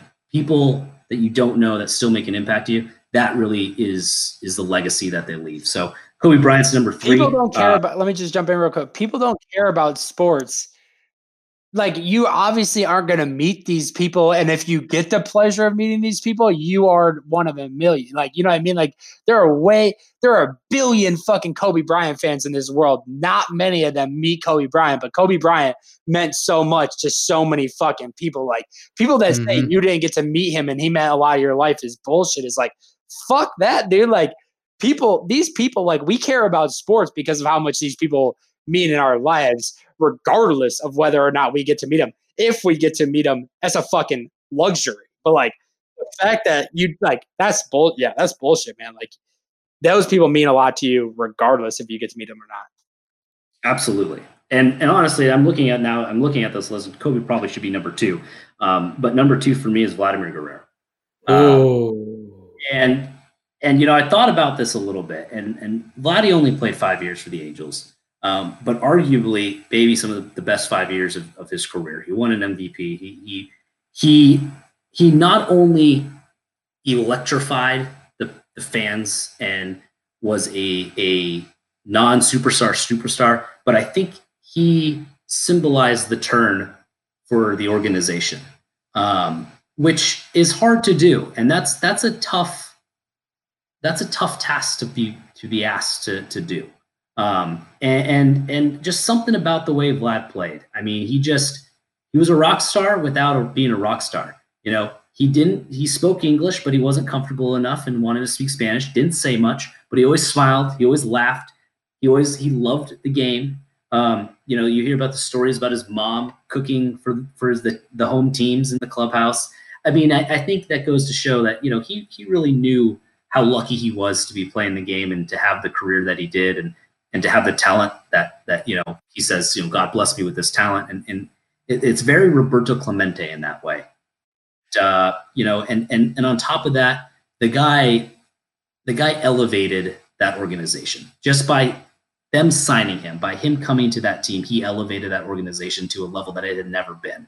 Um, and I and I that there's a there's a lot of Angel fans who have a lot of happy memories because of Vladimir Guerrero. Um, and, and, I'm certainly one of them. I tried to hit like him. I remember in little like I, I like I would try to do the bat the bat wiggle. I, I threw away my batting gloves realized very quickly I'm not Vladimir Guerrero. Um, but you know, he just the way he played, and and uh, I never get tired of uh, of seeing his highlights. I, I, love the fact that he's he's a Hall of Famer, but you wouldn't even know it.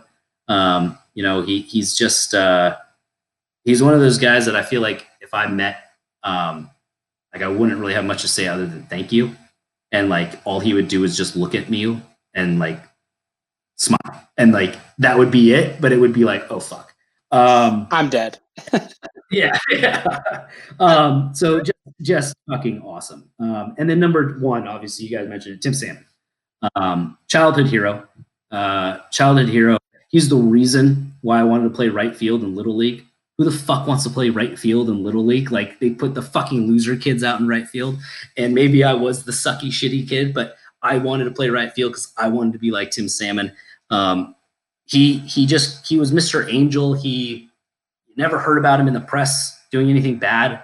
You know, he just went out and did his job and just represented the team the right way. Um, and uh, a quiet superstar before the Angels had superstars. And I know they had guys like Reggie Jackson and stuff, but in like my lifetime in the '90s, that those the teams were bad. We had good players, but they weren't like superstars, right? Like the Garrett Andersons of the world and the and the uh, Troy Glauses of the world. Like they weren't really superstars. And and, and Tim Salmon kind of was that before we knew what superstars were. And obviously, as Vladimir Guerrero and blah blah blah, all those all these big name agents came into uh, into the, onto the team. But um, yeah, Tim Salmon just also reminds me of my childhood. That's my guy forever and ever. That that's my guy. Um, and uh, yeah, I remember I I fucking I cried his last game. I'll never forget his last game. My mom took me. Uh, she surprised me and got tickets behind home plate. Um, and we got to what we watched his last game. It was in 2005. Uh, he popped up. That was his last at bat. Popped up, foul ground, made the out. But um, there was a lot of people crying in that stadium, and uh, it was it was really cool because like that was the first real hero that I got to say goodbye to. And uh, you know, I think you guys might relate to this as we get older and we see these guys hit Hall of Fame ballots in any of these sports that get inducted, and you go, holy shit, like that's my childhood. Uh, and, and, he certainly was kind of the, the first for, for of that for me. And, uh, uh, you know, I, I, don't know if you don't like sports, I get it. It sounds hokey, but I think um, for the people that, that do follow sports and, and love their teams or love players, you know they they they get the feeling that I'm trying to describe. Right. Do you did Tim Salmon? I and I wish I knew this, but has did he make the Hall of Fame or no? No, he he was off on his first uh the first try. And I like that better, Hunter. To be honest with you, I this is my thing, and that's why Placido Polanco is my fucking guy too, is because Tim Salmon, what he means to the Angel, Angels fan base is far more than any other casual baseball fan could ever fucking understand. And the fact that, and the fact that you even know who Placido Polanco is, like truly, I don't Austin, like I don't know what you're familiar with like Placido yeah. Polanco is, but like those guys are like guys that you run into and you're like, ooh, this guy's better, but I don't know much about him, right? And then they come into town and they fucking kick your fucking ass. And you're like, who was that fucking cat that I have no shout out Luke Johnson, cat. He always said that. I heard him say that. Yeah. Uh, Yeah. who was that fucking cat that came into town and just like fucking whooped my ass all weekend? Um, I think that that's like my thing is like you can pick the easy guys, but like the guys that have changed your experience on fucking sports as a whole are obviously the top at the fucking like they're the top of the list, right? Like Yeah. it's not Yeah. it's not about being a Hall of Famer. Like a Hall of Famer is great. We all had Hall of Famers on our list, but at the end of the day, like our number ones are people who transformed our lives as sports figures, and none of them. Beard, I don't, I don't know if Beard is in like the the collegiate Hall of Fame, but in my opinion, none of them are like big name commodities in terms of Yeah. like Yeah. general fans. And, And I, that's what, when you were saying about like Tim Salmon or uh, Mike Trout, both of you guys were like, "Oh, Mike Trout's on your list." Like, I think it has exactly what you just said, Nate. It's like I I realize what I'm watching in Tim Salmon. I cannot wait to tell somebody else's kids or grandkids that I got to see our Mickey Mantle or whatever. Right? Like we we are in the presence of greatness. Um, but I don't feel the same. I feel like I won't feel the same way that I felt watching Tim Salmon because what he captures is so much more pure and almost there's an innocence there that you cannot replicate. Because, like you said, Nate, he's just your guy. Because that's that's you you see yourself in him for whatever it is, for whatever reason. There's a piece of your childhood, there's a piece of you in that player, and he Yeah. doesn't have to be the best. Yep. But it's your guy. Not many people I- resonate with the superstar. Not many people resonate with the fucking superstar, right? Like the superstar can be awesome. Like LeBron James was one of my fucking contenders, but Le- LeBron James didn't fucking sniff my number one spot. Like the number one spot is for somebody who was your who emulated everything you fucking believe in as a Yeah. fucking human and as someone walking down the street. And like Placido Polanco was that for me, and Beard was that for you, Austin, and fucking yeah. uh salmon was that for you hunter like those people are unless you're a fucking angels or a tigers or a duke women's basketball fan that name's not even on the fucking radar but Yeah. at the end of the day those are the people that we as major top 5% sports fans in the world like i would argue like we fucking chose to work in sports are the people that changed our fucking life and none of them Agreed. none of them were LeBron James number one. Like it, LeBron James is on the list, Kobe Bryant's on the list, Serena Williams is on the list. But at the end of the day, like it was the guys who emulated what you guys fucking believe in. Yep. And those are the fucking people that are number one on our list, which is cool spot. Yep. Amen. Amen. And great segue. We made it almost three hours, Hunter, but I finally said the word segue. Great segue. Uh, we hope that the next generation of great podcasters is listening to this and that they list us, Snapbacks and Interbrews, as the number one in their heart. We're not pretending to be the greatest. We're not claiming to be the greatest, but we do want to resonate the most with you. And we cannot thank tonight's guest, Nathan Brecht, formerly of the Erie Seawolves. Tremendous stories from your time in Erie, currently with the University of Michigan Athletics. Uh, I won't say go blue because I don't know if any of the three of us truly agree with that statement, but uh, we cannot thank you enough, sir. Uh, before we go, if you would like to plug your socials, if you've got anything else going on in your life, let the people know where they can find you. As honestly I thought we have gotten into this before hour three of the fucking podcast, to be honest. I feel so lost on fucking Twitter because here's the thing, and like this is long again, we're trying to wrap this up, and I'm about to go into another fucking story. I had a billion Twitter accounts, and none of them really feel like what I want to be. So I just I get a fan base, like I get a fan base. That's that, no, that's not what I. I get, I get people who I get people who follow me, and then I realize the people that are following me don't really want to listen to what I want to say. And I had this epiphany over quarantine that I wanted to create a Twitter account that was specific to what I believe in, but also like I don't want people to follow me that don't want to listen to what I like what I have to say, right? Like I create a new account because I'm like I don't want you to be baited into me talking about the Pistons for 18 tweets in one night if you're not into the fucking Pistons. So I don't even want to shout out my Twitter because I don't even know who I am on Twitter right now. Like I, I'm still trying to find my identity, to be honest with you. So I mean, you can. The one I've been interacting with you guys on Interbrews is the one I'm using these days. I don't even know the handle. I can look it up. Um, but that that is the one I'm trying. I'm trying to solidify as like this is me. I'm being semi-professional, but also like speaking my mind. Um, I still have probably a billion Twitter accounts on my uh, that you could probably find me at, but I, I'm still trying to find my identity on Twitter. But my I'm at Brecht Brecht Nathan B R E C H T Nathan. Um, still trying to find my identity. I feel like I have a lot to say. I always have had a lot to say in my life. Um, I appreciate you guys having me on, but yeah, Hey, my here's my Twitter thing is a fucking shit show, dude. Well, but here's here's the thing. Um, I'm actually as as you're saying this, I'm quote tweeting you right now. Uh, you had a great tweet from November 20th. I still do not understand Mason Plumlee.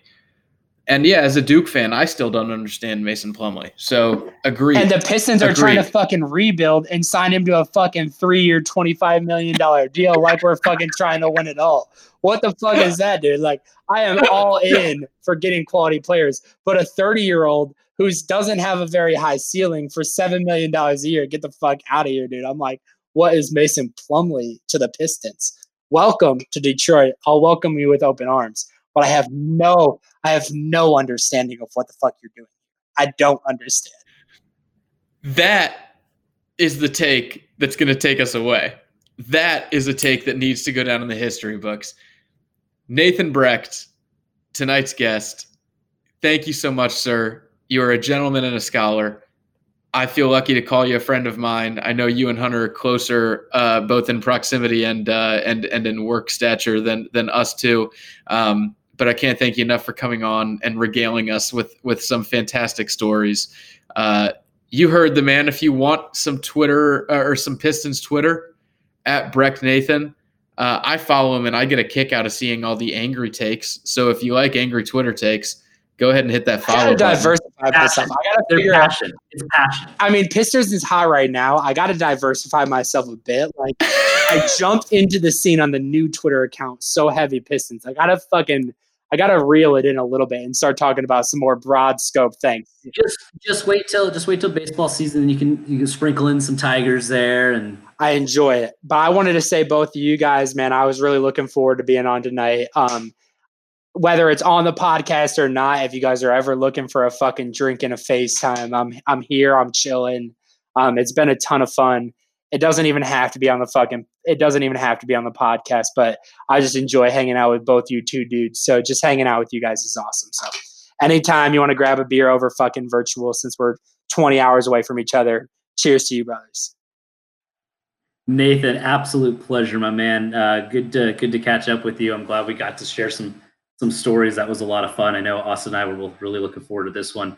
Uh, for everyone that's tuned in this this whole way, this this one is uh, a long one, but I hope that you had as much fun as we did because um, ultimately that's what we're that's what we're trying to do. We're just trying to have fun. So um, eventually, once the world does not, uh, uh, once the world calms down, we'll we'll all somehow get get back together. Maybe we'll take Austin to Coco's or something.